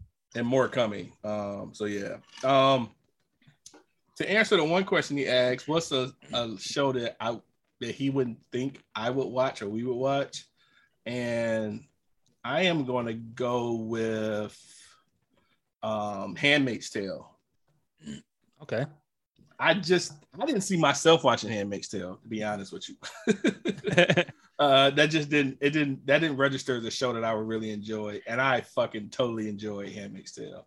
Um That's I think after seeing a lot of posts about you watching it and so forth, I was like, let me try this shit. And I absolutely loved it. So, and I definitely didn't think, even my wife was like, she was looking at me kind of weird, like, but and because she started it, but it was a little much for her. And there's a lot going on. I mean, from a woman's perspective, that's definitely, you know, uh, can be a triggering show. Um, but yeah, was, can you can you imagine watching like when that first came out was like around the time when Trump was getting elected too, Mhm. and like that it felt like those first couple seasons were scary because it almost felt like this country was heading in that direction. oh yeah, yeah, yeah. so like watching that while it was airing was like, man, like, and I like- can't imagine since I, I started it, I didn't start watching Right, it until yeah. last year. So, but yeah, yeah, so like it was already like we were already away from Trump when you started watching it. But like if you have been watching it like when it came out and watching like how things were progressing in this country at the same time as that show was starting, it's like, oh man, this is scary. Yeah, yeah, yeah. But that shit, that shit was awesome, man. I totally enjoyed that. And that's is that over? Or is another season coming? Um, there's another season coming. Okay. Yeah, I think uh I don't know if they've announced if it's the last one or something, but um I don't think it is. I'm not 100% sure because I think that um there's a second book. Well, I, I don't think I know that there's a second book that the show has not even reached yet. And someone I know who has read the second book said that they saw things in the most recent season that lead them to believe that the show is about to move to the next book. So I don't know if that means that the show is going to end. I don't know if that means we're going to have a whole additional multiple seasons. I would guess this show probably has one or two seasons left in it before it's going to get to the point where it's like you need you should have wrapped this up already. So I figure Hulu will probably wrap it up after the next season, maybe two. Yeah, I'm looking forward to that one. If if if they do do it, they do a new season or last season. Yeah, I was definitely definitely uh definitely enjoyed that one. I think that was least expected for me. Uh, I don't know. You watch a lot of shit uh over a lot of different topic. I mean topics and stuff. So I don't know if there one that you can name that would be Uh, less, yeah. least likely for you to watch. It- it's it's if- for me. That, that is another reason why I said tell me you don't watch my channel because like I watch a whole lot of different shit. So I don't think there's anything I could say where I'm like, I don't think anyone would expect me to watch this because I feel everybody would expect me to watch anything. so I don't think anything I would say would surprise anybody, uh, anybody who knows me at all. But uh, right now I'm watching, um, well, uh, well, to start, he said that he thinks Snowfall is the best show on television. Um, uh, the best show on television right now is Better Call Saul by a country mile. Uh, it- it's not even close. Uh, so that's that's that's the best show on television right now. It just came back after being gone for I think two years, maybe three, and the first three episodes were like the best three episodes of television I've seen this year. so it's like already off to like an incredible start, and it's the final season. Uh, so Better Call Saul is is the shit. Um, Succession is the best show on television when it's airing. Um, right now I'm watching. Let's see, uh, Winning Time I watch on Sundays. Uh, Mondays, uh, Better Call Saul and We Own This City. Um, Thursdays I watch Outer Range, which is a show on Amazon starring Josh Brolin, uh, who you most know from he voiced Thanos and um, he starred in like No Country for Old Men and a few other things. It's Oh, a okay. show that's like a mixture of Yellowstone and True Detective. um, it's like it takes place on a ranch in uh, Montana. No, no, Yellowstone's in Montana. It takes place on a ranch in Wyoming, and it has like cowboy elements and shit, and it has a whole storyline with that. But then it also has a whole storyline that's very much like on some supernatural kind of like time travel kind of shit. And so it's like really mysterious and weird at the same time as it has its grounded kind of uh cowboy stuff too. So like that shit's been really fucking interesting. Um I've been watching that. I've been watching um uh also on Thursday something called uh Tokyo Vice. that comes on HBO Max and it's a it's about a a white reporter who moves to Japan and he wants to be a uh he wants to work for the newspaper there. And he gets caught up in a trying to you know get a story. He gets caught up with like the yakuza and shit. Uh that's been really fucking entertaining. Um i watched severance which you just started. Severance is great but that's already over. And then um i watch okay this will be one okay no i do have one that i don't think people think i watch uh it's called pachinko uh that comes on to Apple ask you TV. about that show. Could I, I? Do you? Did you do a non-spoiler for that? I probably did a non-spoiler for the first episode. Okay. Well, the first no, the first three because they because Apple released the first three at one time. So I watched those first three on the day they came out on that Friday, and then I did a video for those first three that I'm sure is probably non-spoiler. But um, that's something that I don't think anybody would think I would watch, and it's something that I probably wouldn't even recommend to people because I feel like very few people who are casual TV watchers would, would enjoy it because it's a very different kind of show. But it's about um it's basically about this conflict that's has existed for a very long time between Japan and Korea, where it's it's kind of like basically all some racist shit. And uh, I, I'm not I'm not gonna go too in depth about it because it's kind of like heavy on like that culture and shit. But um, it's like it's like a really well acted, beautiful to look at show that covers like this Japan this Korean woman's uh I guess, back and forth between Japan and Korea uh, because of this war and this issue between Japan and Korea, and it just kind of follows this lady's story. And it's it's something that I think most people would probably find to be a little bit boring, but uh, I find it to be pretty interesting, and I've I've really enjoyed what I've learned about like the culture back then. Well, the culture in general, and then like the history of it. So I think that's something that I think most people would think that I wouldn't like. And then I found out that um, actually went to high school with the woman who was the production designer on that show. She oh, really? uh oh, that's yeah, dope. she she posted pictures from the premiere, and I'm like, you, I'm like, you worked on that show. And what's weird is that I'm Facebook friends with her, but we've never interacted, so she doesn't show up in my feed very often. So I didn't know that she worked in the television and film industry. And I looked her up, and she was nominated for an Emmy for True Detective. And like she's worked on like all kinds of other like great movies and shows and shit. And the production design, You, re- you recall? You remember her name? yeah, yeah, I went to high school with her. uh, her name is Mara, Mara LePere-Schloop. Uh, Schloop, I think, is her married name now. Um, but uh, yeah, she she did the production design on that show. And what was interesting was I on one of my videos, somebody was asked was not asking me, but kind of like talking about a little bit more of like the cultural aspect of things that happened in that episode. I guess this person is a lot more learned on that kind of thing than I am. And they asked me, Hey, did you see this painting that was on the wall? And they were asking about, not asking, but like commenting on the history of it. And they were like, I wonder if the production designer was trying to make a statement with that. And I was like, well, it just so happens. and so I, I messaged, I messaged, uh, I messaged her and I'm like, hey, you know, I got this comment on my YouTube page about Pachinko and, you know, I wanted to get your thoughts.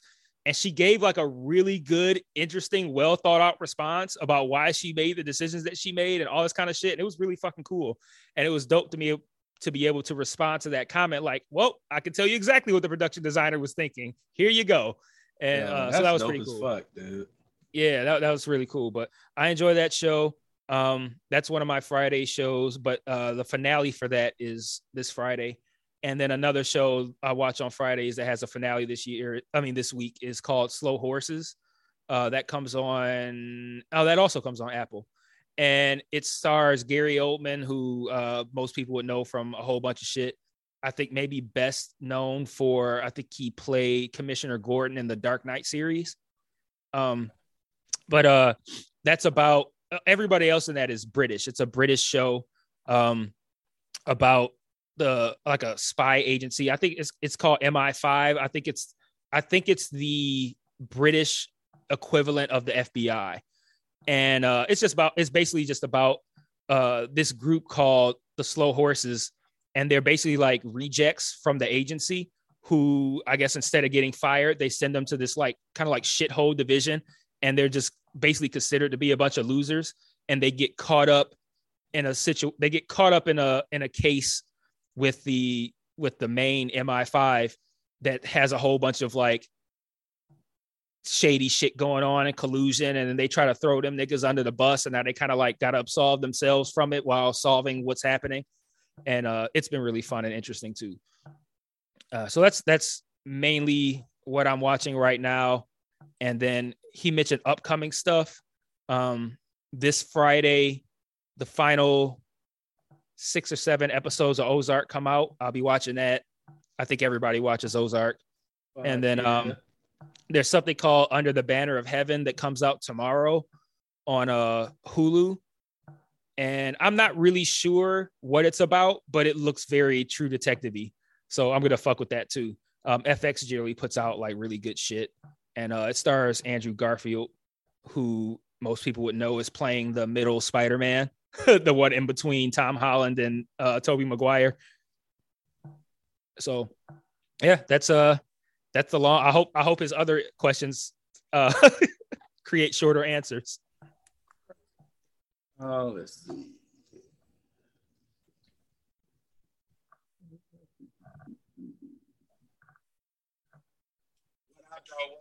Damn, that was way longer. Jesus Christ. Sports. You feel me? Uh, we got to get to that Matthew Stafford commercial in a minute, but my wife made it. wow, it's on the it's on my TV right now. We'll, we'll, we'll get to it. Um, getting to the whole Rookie of the Year award. Oh shit! I I, Watch I, it. I knew Be careful. guys was gonna go with, with, with y'all guy, which is understandable. Like it's okay with being biased. I'm extremely biased when it comes to certain players and uh, a few of my teams, right? And deservingly, he's supposed to be up there. Now, I I kind of I know y'all was asking asking for the voting process. The voting process has always been trash. No matter if the outcome was right uh, or, or whatever. You know, in, in some in some cases, niggas got robbed. Shout out to Kobe. He definitely got robbed two years. He got robbed out of at least two MVPs.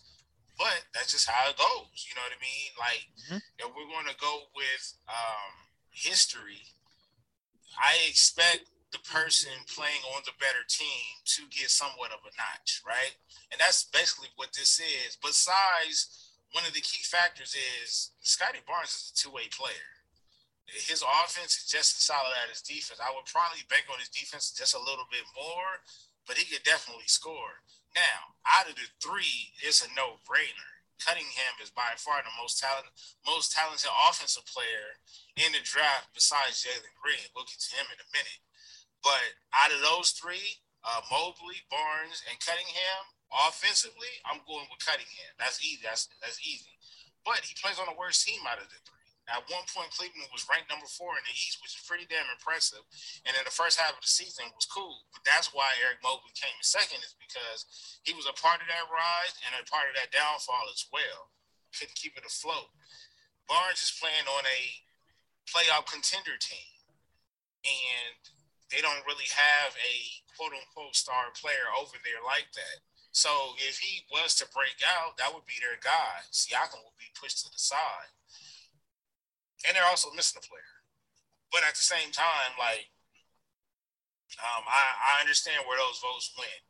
If you understand or know about the voting process, you already know the people that's voting is people that don't really watch the game like us.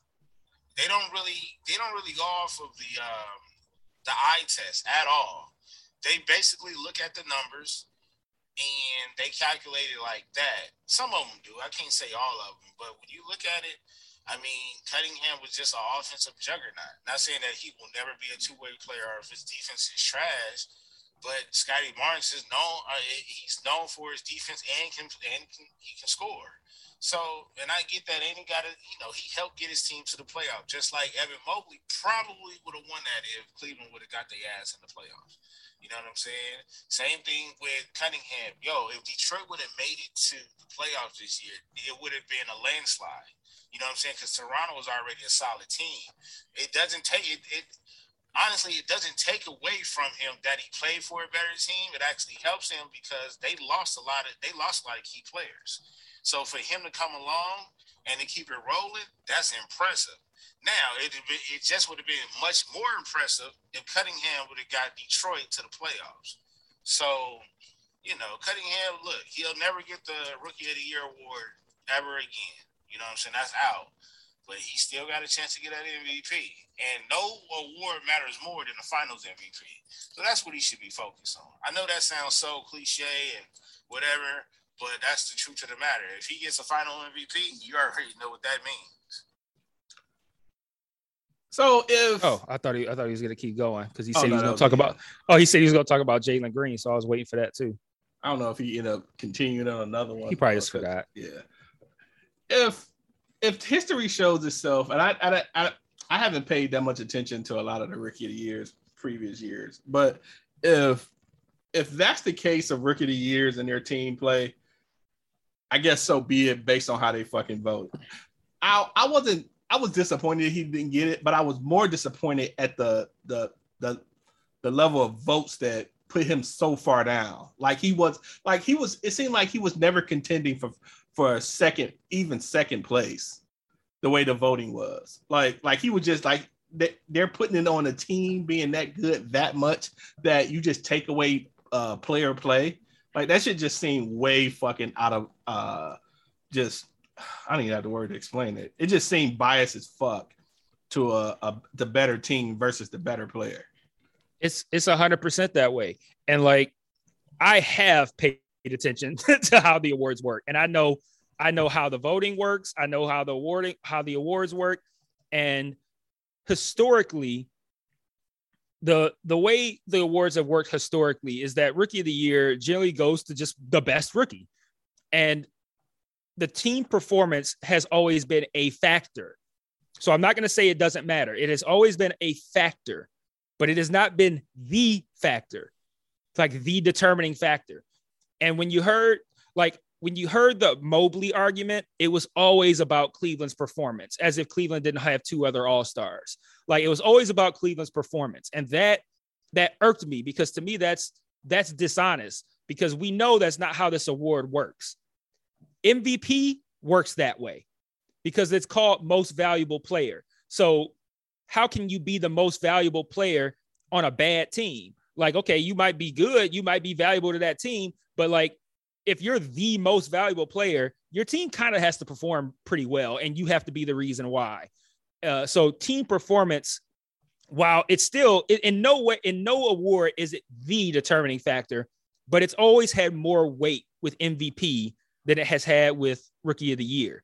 So hearing the Toronto's performance and Cleveland's performance argument doesn't doesn't track with me if that's all you got and that's all they had for Mobley. Barnes, I will give him the two way player argument. I will give him that. Um, I would think Cade's Cade's defense has kind of yet to be determined.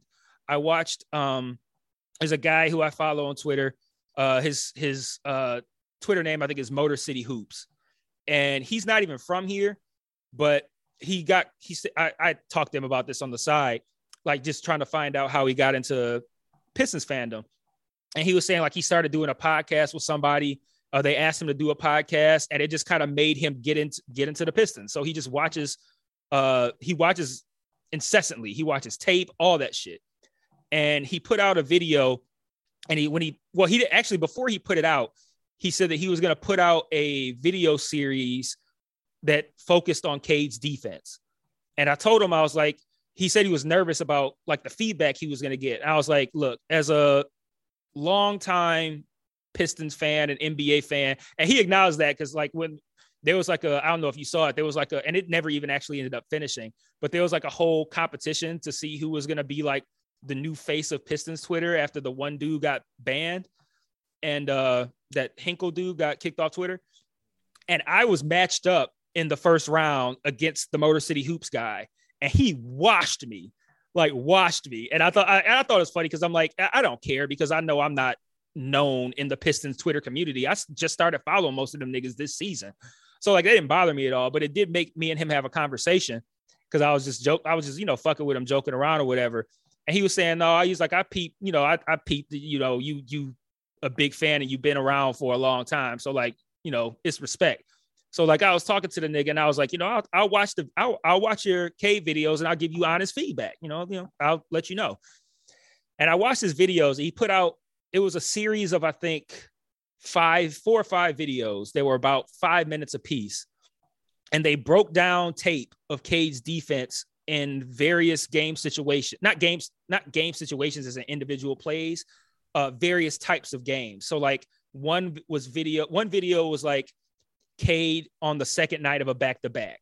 One video was a game where Cade didn't have a lot of offensive output. So it's like, okay, let's see how he did on the defensive end since he didn't have to do as much on the offensive end. Then one was like one where he did a ton on the offensive end, you know, sh- shit like that. And uh, I watched those videos, and my takeaways from it was that Cade has solid defense that's passable but he makes a lot of rookie mistakes, like mistakes that just come with youth.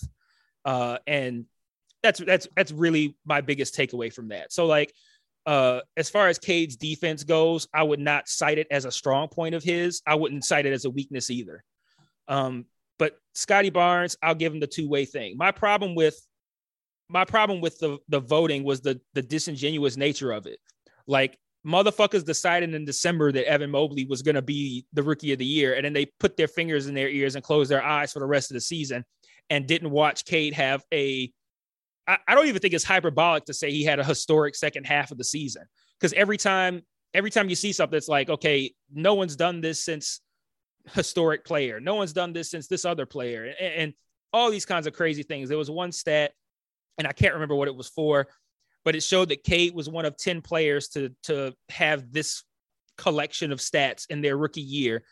And of those 10 players, eight of them won rookie of the year. And the one who didn't, other than Cade, obviously now, but the one the one who didn't was Magic. and Magic lost to Larry Bird. So like no fucking like it's like okay, I, I walk away I, if I'm looking back on that 42 years ago, I'm like okay, Magic got beat out for Rookie of the Year by Larry Bird. No one's gonna complain about that. Like all right, it worked out how it should. I I don't know if that's going to be the same thing that's going to happen with these two. like, I don't yeah. think we're going to look at the end of Scottie Barnes' career and the end of Cade Cunningham's career and be like, all right, I guess I guess I'm okay with Scottie Barnes beating him out for rookie of the year. I think we're going to look at that as like, yeah, that's one of the big uh one of the big mistakes that happened in the rookie of the year voting. And that's not to say that Scottie Barnes is going to have a bad career or anything like that. I'm not saying that at all. But I'm just saying that like I think when it's all said and done, people are going to look at that and go, how the fuck did Cade Cunningham not win rookie of the year? And I think the Pistons being a bad team is not a good enough reason because the rookie of the year is always on a bad team, except in this case, because again, most of the time, the best rookie was drafted by a shitty team. Like that's not always the case, but most of the time, the best rookie was drafted by a shitty team and they remain shitty. You look at fucking look at the Pistons when Grant Hill won it. The Pistons won 20 games the year that they got the number two pick and drafted Grant Hill. And then that first year, they won 28 games. So they still had a shitty season. And but Grant Hill had a had an all-time great season. He was fucking incredible. First, you know, a fucking all-star starter as a rookie level of fucking output. And he still had to share the award. like, like we just don't we just don't get we being Detroit, we just we have to we have to perform to an even higher degree. It's kind of like what I say about black people. I was just about to say, like it's like workplace. being black, dog. Yeah, it's like it's it's like being black in the workplace. Like you have to work twice as hard to get the same amount of respect as white people.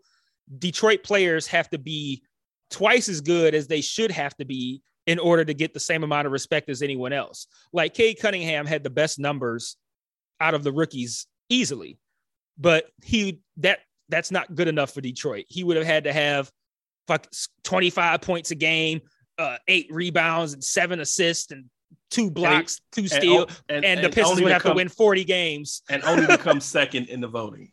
Right, for him to have a chance. So while I think Baylor made a lot of uh, a lot of very valid points, yeah, absolutely, and I do understand that I am very obviously biased, but I'm not biased to the point of thinking that a guy should win the award who did not earn the award. He earned the fucking award. You can make cases for Mobley and and and uh, Barnes for sure, but at the end of the day, my bias is not saying that is not me sitting here saying that my guy should have won the award when he didn't deserve it. He fucking deserved it. So it's like, I don't know. I think my, my biggest problem is the fact that I, I felt like they made up their minds before the All Star break and it's it's rookie of the year, not rookie of the first six months, rookie of the first three months. And they like they kept saying, okay, got off to a bad start. Which would you rather have? Somebody who gets off to a, a bad start or somebody who ends bad? I'd rather have the it's the same way as a game. Would you rather get would you rather start a game good or end it good? You always want to end it good. that's that's what that's what hell, that's that's that's why Evan Mobley probably didn't win it because he ended bad. I mean, he got injured. I mean, no no blame to him, but I mean, shit, it was what it was. So you know, yeah, that, that, shit was stupid. I just was, I just like was you said, upset. Cleveland was fourth at one point, but Cleveland ended up not even making the playoffs. So, which, which I guess to everyone else's point took Evan Mobley out of the contention. Granted, he was still second, but I'm like, okay, whatever. And I also, I, I'm 95% certain that the voting was over before the play-ins were over. So I, I, I, I'm I'm not 100%, but I'm like 95% that the that the last day for the voting was before Cleveland was eliminated from the playoffs. But I, I still think it's enough that the fact that they went from four to the play-in was enough to to damage Mobley's chances. If they had remained in that four to six range and not had to be in the play-in, he probably would have won. Which would have been a travesty, I think. Because like I said, I, I all, the whole argument was that Cleveland was playing well, and I'm like, that's that's not that can't be the entirety of your argument. like like it can't be it can't just be that. at least you can give me something else for Mobley. Like, don't just give me fucking Cleveland's playing good. Like, no, that's not how this award works.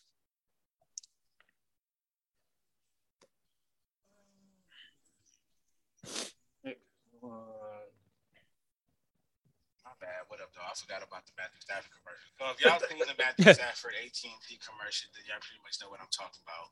Wife made a joke that she didn't know she was making a joke about, but she kept seeing the commercial. Obviously, in the commercial, he pays homage to Detroit while acknowledging and showing love to his current team uh, because he won a Super Bowl with them. But the joke came in where she was like, well, she kept seeing a commercial throughout the weekend. And she was like, I know there's something behind what he's saying, but I don't understand it. I say he used to play for Detroit. She said, Oh, I get it. that was a joke. You know what I'm saying? She didn't be no hard by it. Uh, but I definitely did. I you know, shout out to Matthew Stafford. Low key, and maybe a lot of Detroiters don't even know this, but Matthew Stafford was was at the top of the list for like bromance. And let me explain it. I know saying. No, but he um all jokes aside, he's always been a solid quarterback in Detroit. And he's always been, again, I know y'all would kill me for this, but he's always been a sexy pick for fantasy. Why? Because the niggas had to play from behind. And for the He put up that he fantasy numbers. have, Hell yeah. I mean, absolutely. That shit was special. Right. You know what I'm saying? So for you already know Megatron would be who he is, or even better if he had a different quarterback. But I think because where Megatron is at in his in his life, or or you know his overall career, uh, part of that reason is because he had a quarterback like Matthew Stafford. You know what I mean? Like we can always go through if he played for this team or had this quarterback, this, that, the third. But that chemistry between them two was just it was almost like on some Stockton and Malone type shit.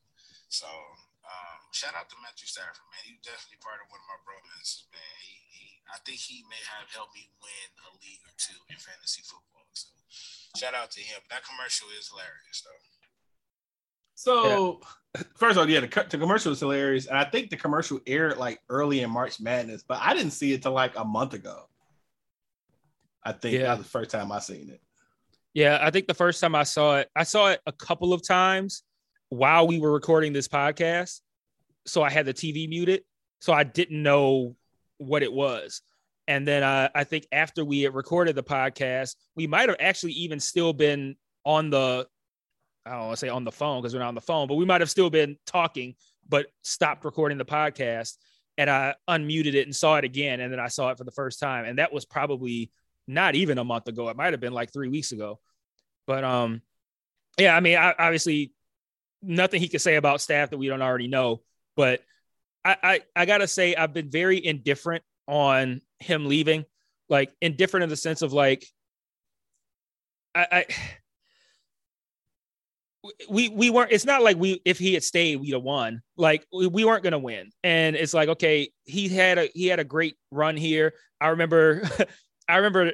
I, I, I'm not gonna say I didn't like him at first, but I remember he used to irritate me with that sidearm throw he used to always do, which he he doesn't he he I don't know I wouldn't say he removed it from his arsenal, but he overdid it and was not very good with it when he like when he first uh when he first got here.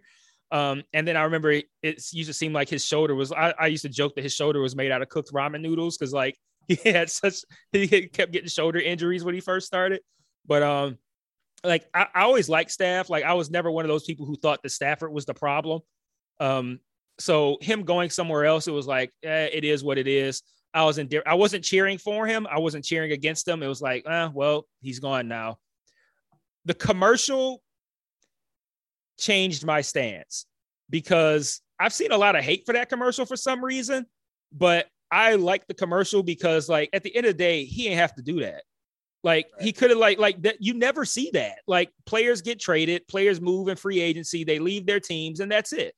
And you might still see them say nice things about their former team, or maybe they have, you know, it could be like a guy like let's say Charles Barkley, for instance. Charles Barkley spent a significant, a, fairly significant amount of time on three different teams, and I don't even know.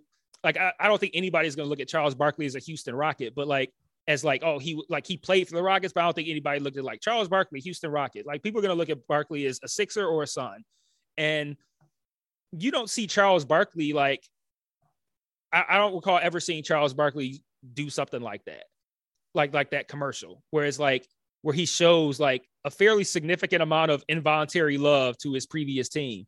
And like you just don't see that that often. And he didn't have to do that. And I think it's because he knows that at the end of the day, we're going to be sore about all the time that he spent here, all of the non success that we had with him here, and then to see him go somewhere else and immediately win. I think it shows. Uh, I think I think you know we we as a, a fandom kind of I don't say need it, but can appreciate the idea that even though his time here was not successful, that he still showed love, and he did not have to do that. Like he didn't have to make that commercial. Dog. Like Uh, he could have, No, he didn't. And, and and I, I respect it. I respect that. Uh, like I, I respect him doing something like that because I'm always going to respect anybody who shows love to Detroit, and for him to to make that commercial, I just thought that was just like a really cool thing for him to do. And just like I thought, uh, like I shit on I shitted on Justin Verlander for some things that he said and did, and I was a little bit salty when Justin Verlander left. But when Justin Verlander recorded a video for Cabrera's 3000 hit, that same thing, I was like, he didn't have to do that. Like that, like, oh, like that was super fucking cool of him to do that. And I don't know, it, it makes it makes us as a fandom feel, I guess, warmer about those players who might have left under either under bad circumstances or left not having achieved what we would have liked for them to have achieved. Like whenever Justin Verlander retires, he got a he got a ring with with the Astros, but whenever Justin Verlander retires, it, it's he's a tiger. End of the day, period. He's a fucking tiger, dog. Like, and to have him make that video for Cabrera, I just thought was real fucking cool. So, like, that got him back on my good side. And Matthew Stafford never left my good side, but that turned off my indifference. Now I'm like, all right, good shit, bro. so, and he also helped me on fantasy teams because I almost always had Matthew Stafford on my fantasy team because one, like Baylor said, he's like a low key point getter, like a motherfucker, like like you know, empty stats. The Lions not even low key. He's a stat getter. It doesn't matter Yeah. wins and losses. He gets stats. He throw. I mean, they may lose, but he gets on the stats. Exactly. And then and the what made me always have him was that you could get him late. People would draft all there, there was several quarterbacks that will always go ahead of Stafford in fantasy drafts. So I'm like, I could focus on snatching up receivers and running backs for like four or five rounds, and I can bank on being able to get Stafford in like the fifth or sixth round. And I know I'm gonna get a quarterback that's gonna give me the same fucking stats that Brady's gonna give the nigga who drafted him in the first round. like so, I'm like Brady's gonna get you stats. Peyton Manning's gonna get you stats. Th- those teams are gonna get wins, which doesn't help you in fantasy. And I'm gonna take Stafford in the fifth or sixth round, and he's gonna give me just as good of stats as the guys that you took in the first and second round. So that's why I always had Stafford. So I appreciate him from a fantasy perspective too. Yeah, I always, I always like Stafford. Um, I definitely lean more towards. I, I shouldn't say I like fully cheer for him, but I was definitely happy for him, uh, for his you know wins and stuff this this past year. Now the only, I could say that I was not happy for him. Uh, Like, that's fair. like, That's I was fair. like, I get that. Yeah, I did. I, I like I said, I was just indifferent. I was like, Yeah, okay, well, yeah. like I mean, it was like a, a good for him. Okay. Yeah. Um, yeah, I w- it was just cool to just see him just succeed, which which is kind of salty because it's not with us. Um, exactly. but the one thing that I think I have against the whole situation, and it's not necessarily, it's not Matt Stafford at all, is that Matt Stafford. So one, it was rumored that Detroit could have got a better situation out of trading with Jacksonville versus uh the Rams. Okay. And so that was one thing. Um and Matt Stafford got the opportunity that Barry Sanders never got, got the opportunity that Megatron never got. It's to leave freely. And that was the issue I have. And that's with the Lions. That's not with them. Mhm. And that's my biggest issue with the organization is that, you know, you fucked over Barry's career, you fucked over uh Meg- Megatron's career, and now I guess you have a change of heart, and you know you letting the the star player decide where he wants to go. Um, so that's my issue has been with the Lions, not necessarily with him. Um, but that's the only thing I guess I could say negative about the situation, but you know, whatever. I was like, I was definitely happy for him um, as a player, and I and and, and he was just all, all around good guy.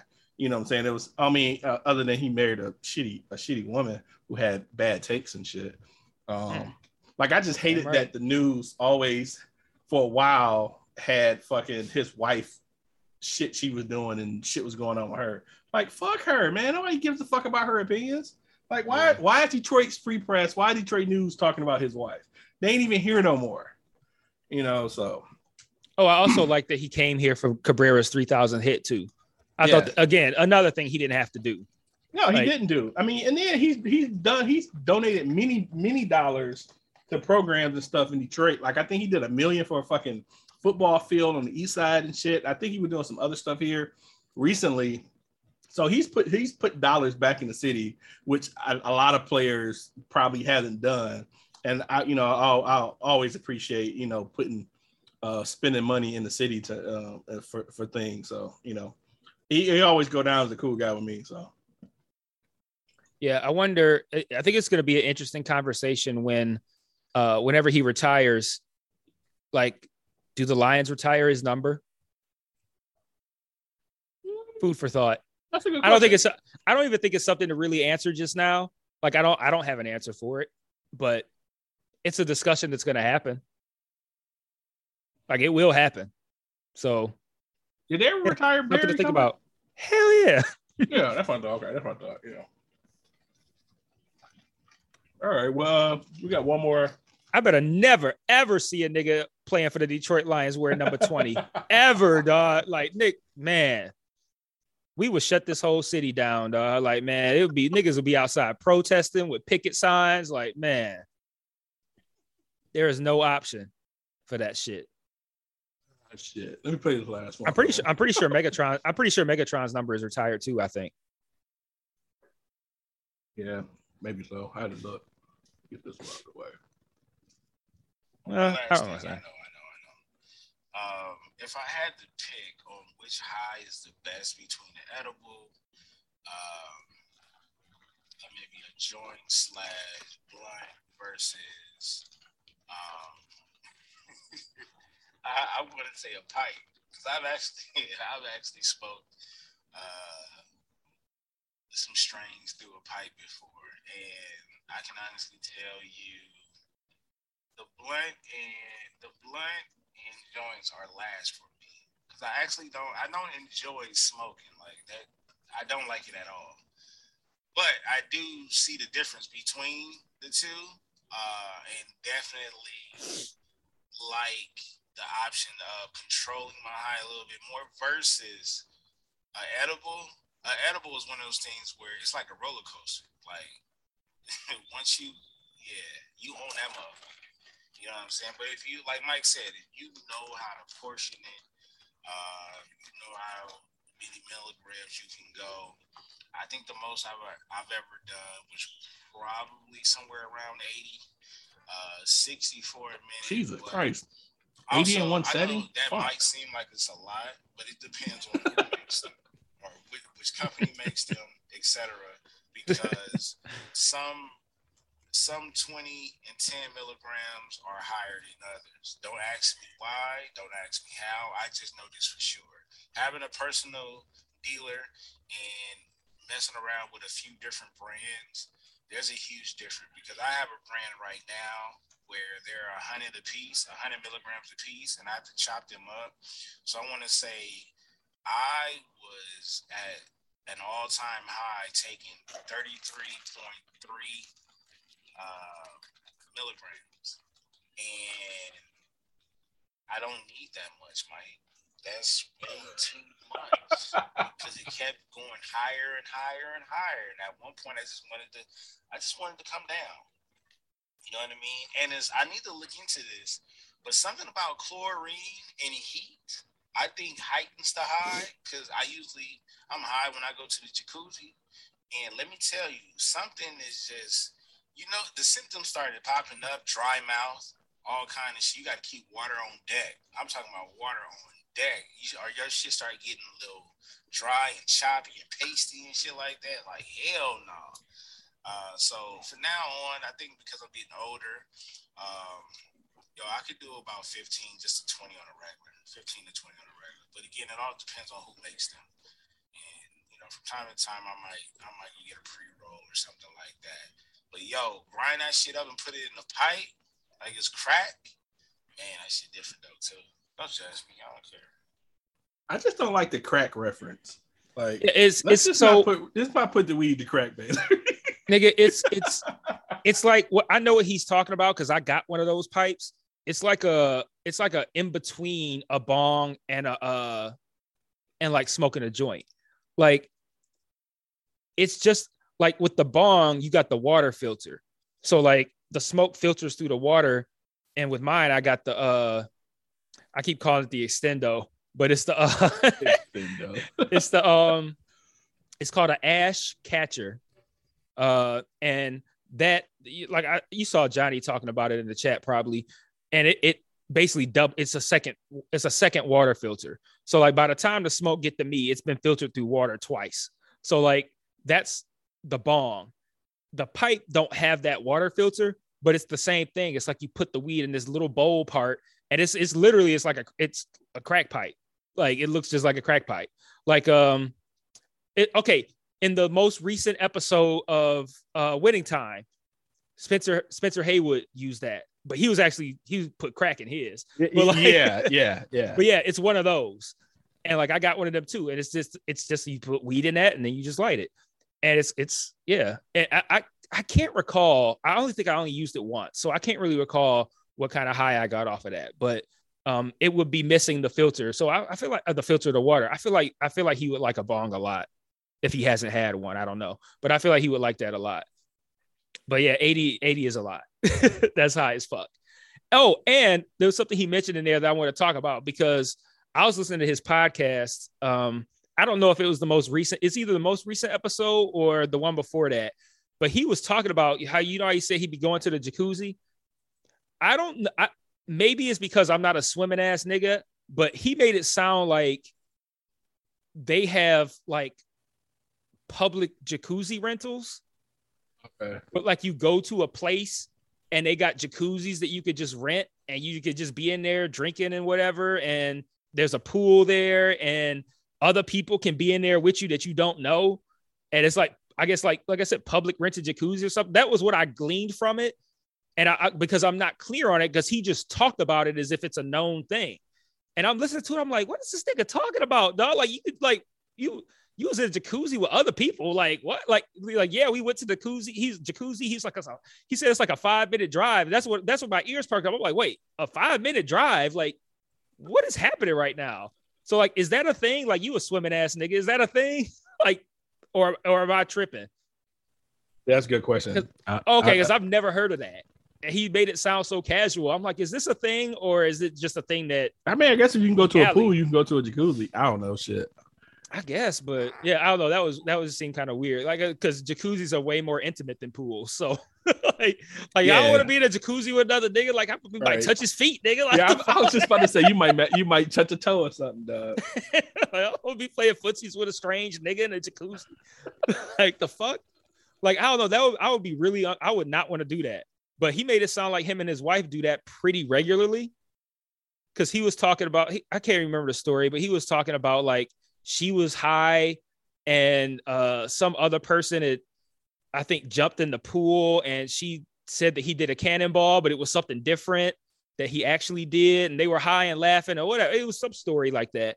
And I'm all I'm all I'm taking in is the fact that they have, I guess, publicly rented jacuzzis. And I'm just like, that is so weird to me. and he make it sound like they do it regularly. And I'm like, I'm like, does he think that this is everywhere?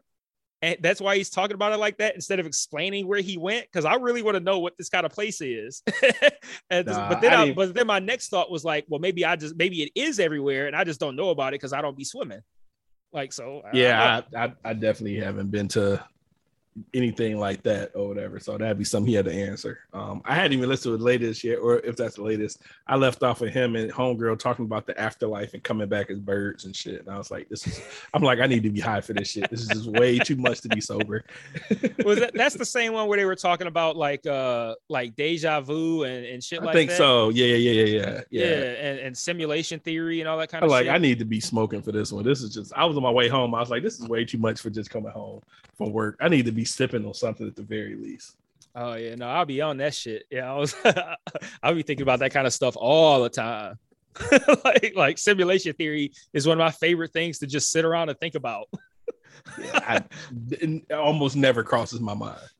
Here's a here's a uh, before we can wrap up, but like real quick, I want to give a thought on simulation theory because I was listening to Baylor and whoever that was talk about it, and I, I wanted to reply to it because they were both talking about it, and I was like, I wonder if for simulation theory, and this is going to be okay. One, let me let, let me preface by saying my high is starting to kick in right now. So- Fair enough. so let me just let me just put that out there.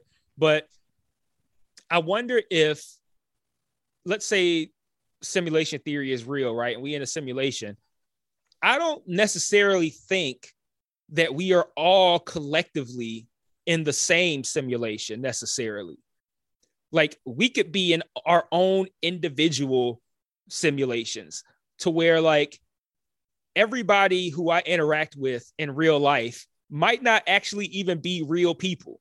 Like they're just part of my individual simulation. So like they're real within my simulation, but like maybe there's say maybe there's a Otis who has his own simulation and his simulation is entirely different from mine. I don't exist in his. He don't know me. He lives in fucking China and like whatever. Like I, I've I've entertained the thought that simulation theory doesn't necessarily have to be uh we are all collectively in a simulation. It could be like we are all in our own respective simulations. And that's just a weird thing to say. Like I've thought about it a lot, but I've never said it to another person because that's a weird thing to say to another person. Like you might not actually be real person I'm talking to. You might just be a character in my simulation. Like, I mean, I mean that is something to think about. I've never thought about to that extent, but now you kind of got me thinking. Like, I think about simulation theory a lot because I feel like a lot of the things that we collectively agree on as being weird are evidence that evidence of the possibility of a simulation, like deja vu, like deja vu, uh, Mandela effect. Uh, um, uh, those are the main two. I'll, I'll just stop at those two. Those two things to me feel like if we did live in a simulation, they're evidence of like the glitch in the simulation. Like the deja vu is evidence of like a glitch in your simulate simulation. And the fact that we all collectively remember stuff, like the Mandela, the Mandela effect, that we all collectively remember things, but then we look it up and, and it's not real. And it wasn't like that. Like that's another thing that makes me think about the simulation theory. Like, how do we all feel like we all collectively experience something and we're all wrong? Like, if I thought that myself, okay, but like we all thought that. de- de- deja vu gets me because the, the you know the the idea of that happening in a different realm or world or stuff It's like so we don't remember that world. We just we're just in the present. Like like when did that happen and like what world was that or you know what I mean? Like it. The, I guess the thoughts can just continue and continue. But deja vu is the one that definitely gets me. Deja Like, when did this happen? something. Deja vu is something that, as soon as I feel it, I start to pay attention. Like I'll, I'll be like, can I remember what's gonna happen next? And I never can. But I'll be in a situation where I'm like, I feel like this has happened before. And then as soon as I feel that, I'm like, okay, what happened after this? And then I'll like see if I can like see it happen or something like that. And it never happens. And like that just again further serves my idea that we could live in a simulation because I'm like, it's it's it feels like a glitch for somebody who might be living a simulation. Like, oh, this already happened. Like that sounds like that sounds like some simulation shit. Like, hey, I remember this and it guess- never happened. but it's like part of it that makes me, and I don't want to be long, um, keep this going longer. I know we've been going a while, but the part that bugs me about like afterlife or before life is that we don't no one knows a soul who's been in the before life. So how are we basing this on we're going to be, you know, You mean like Mm. reincarnation? or yeah, or just, you know, well, like when you so- say before life, you mean Or like just had a previous life? So, like when I think of uh, deja vu, I associated with, and I thought they were saying it, but maybe not, of that happening in a different life, that incident. Oh, okay, yeah, that was them. I don't look at it that way. and my thought is like, when did it ha- when did it happen? But then it's like, no, none of us has been in a different life, so it's like we no one can attest for if that happened in a different life or that uh, a brain fart of some other situation or something, you know. But yeah, again, I I, would have to be half of that shit. It's like the multiple, it's like kind of like the multiple timelines kind of idea. Like maybe it's not a before life, it's a a different timeline. Like uh maybe a timeline. Like I've thought about that too. Like, is there timelines that exist where I made a different decision at a pivotal moment? Like if I, instead of doing blank, I did blank, and there's a timeline that exists in the multiverse where I made the the other decision, and then I live out that life post that decision. So maybe that's what they mean when they talk about like deja vu being part of a different life. Maybe it's like a different timeline. Because I'm definitely high enough to talk about it. So I think I think I think timeline definitely is a better explanation of it versus like a before life or afterlife, different timeline. yeah, I always looked at it literally almost like I experienced this before. So now I but it's always it always feels like too similar. Like it can be a thing like I experienced it before, like, oh, I went to that restaurant before and and I ate that meal, but like something very That's specific. kind like of more of what I think. Yeah. yeah my my my experiences with deja vu feel too specific like an exact commercial that's on at the same time as i have this cup sitting here to my left at the same time as my computer's to my right. Like very specific shit that feels like wait a minute this all feels very familiar down right down to how everything is positioned in what i'm seeing right now. And when that happens that's when i go like okay well what happened after this then? And then that's why that and then that's when it ends. And that's why it feels like a glitch to me i spend a lot of time thinking about simulation I, I see. Shit. a lot of time because i uh, the reason i think about it is because I, I i feel like the way life works it almost feels like it can't be real like the idea of like the same things happening to you or the same things that have happened to other people could potentially happen to you like all the different like like crazy stories of like say somebody randomly dying in a car accident or a plane crashing. Like it could be like okay those people who are on that plane that crashed like theoretically that could have been me. I've been on a plane 8 million times. What if i was on that plane that crashed? And like the the, the randomness of life i think is what makes me think about the simulation theory. Like all of these things that seem random around me are actually not random. They're just part of the the way to make me feel like this is real. Because like if everything felt structured you'd probably be more inclined to feel like it was a simulation. But when things feel random and, and spontaneous you're not going to think it's a simulation. You're going to think it's just life being life. Right. and then so like that it, ha- it in turn has that opposite effect on me. I think like man shit is so fucking random. Like is this meant to just make me feel like this is real? Because like a lot of wild shit happens to a lot of people but then also like i've had like a fairly normal life. Like nothing crazy's happened to me. And it makes me think like okay could something crazy happen to me or is all this crazy stuff part of my simulation to help keep me kind of like grounded and realize like crazy shit can happen at any time which makes life feel more real? I'm telling you dog i'd be high thinking about that shit. Oh, that's funny.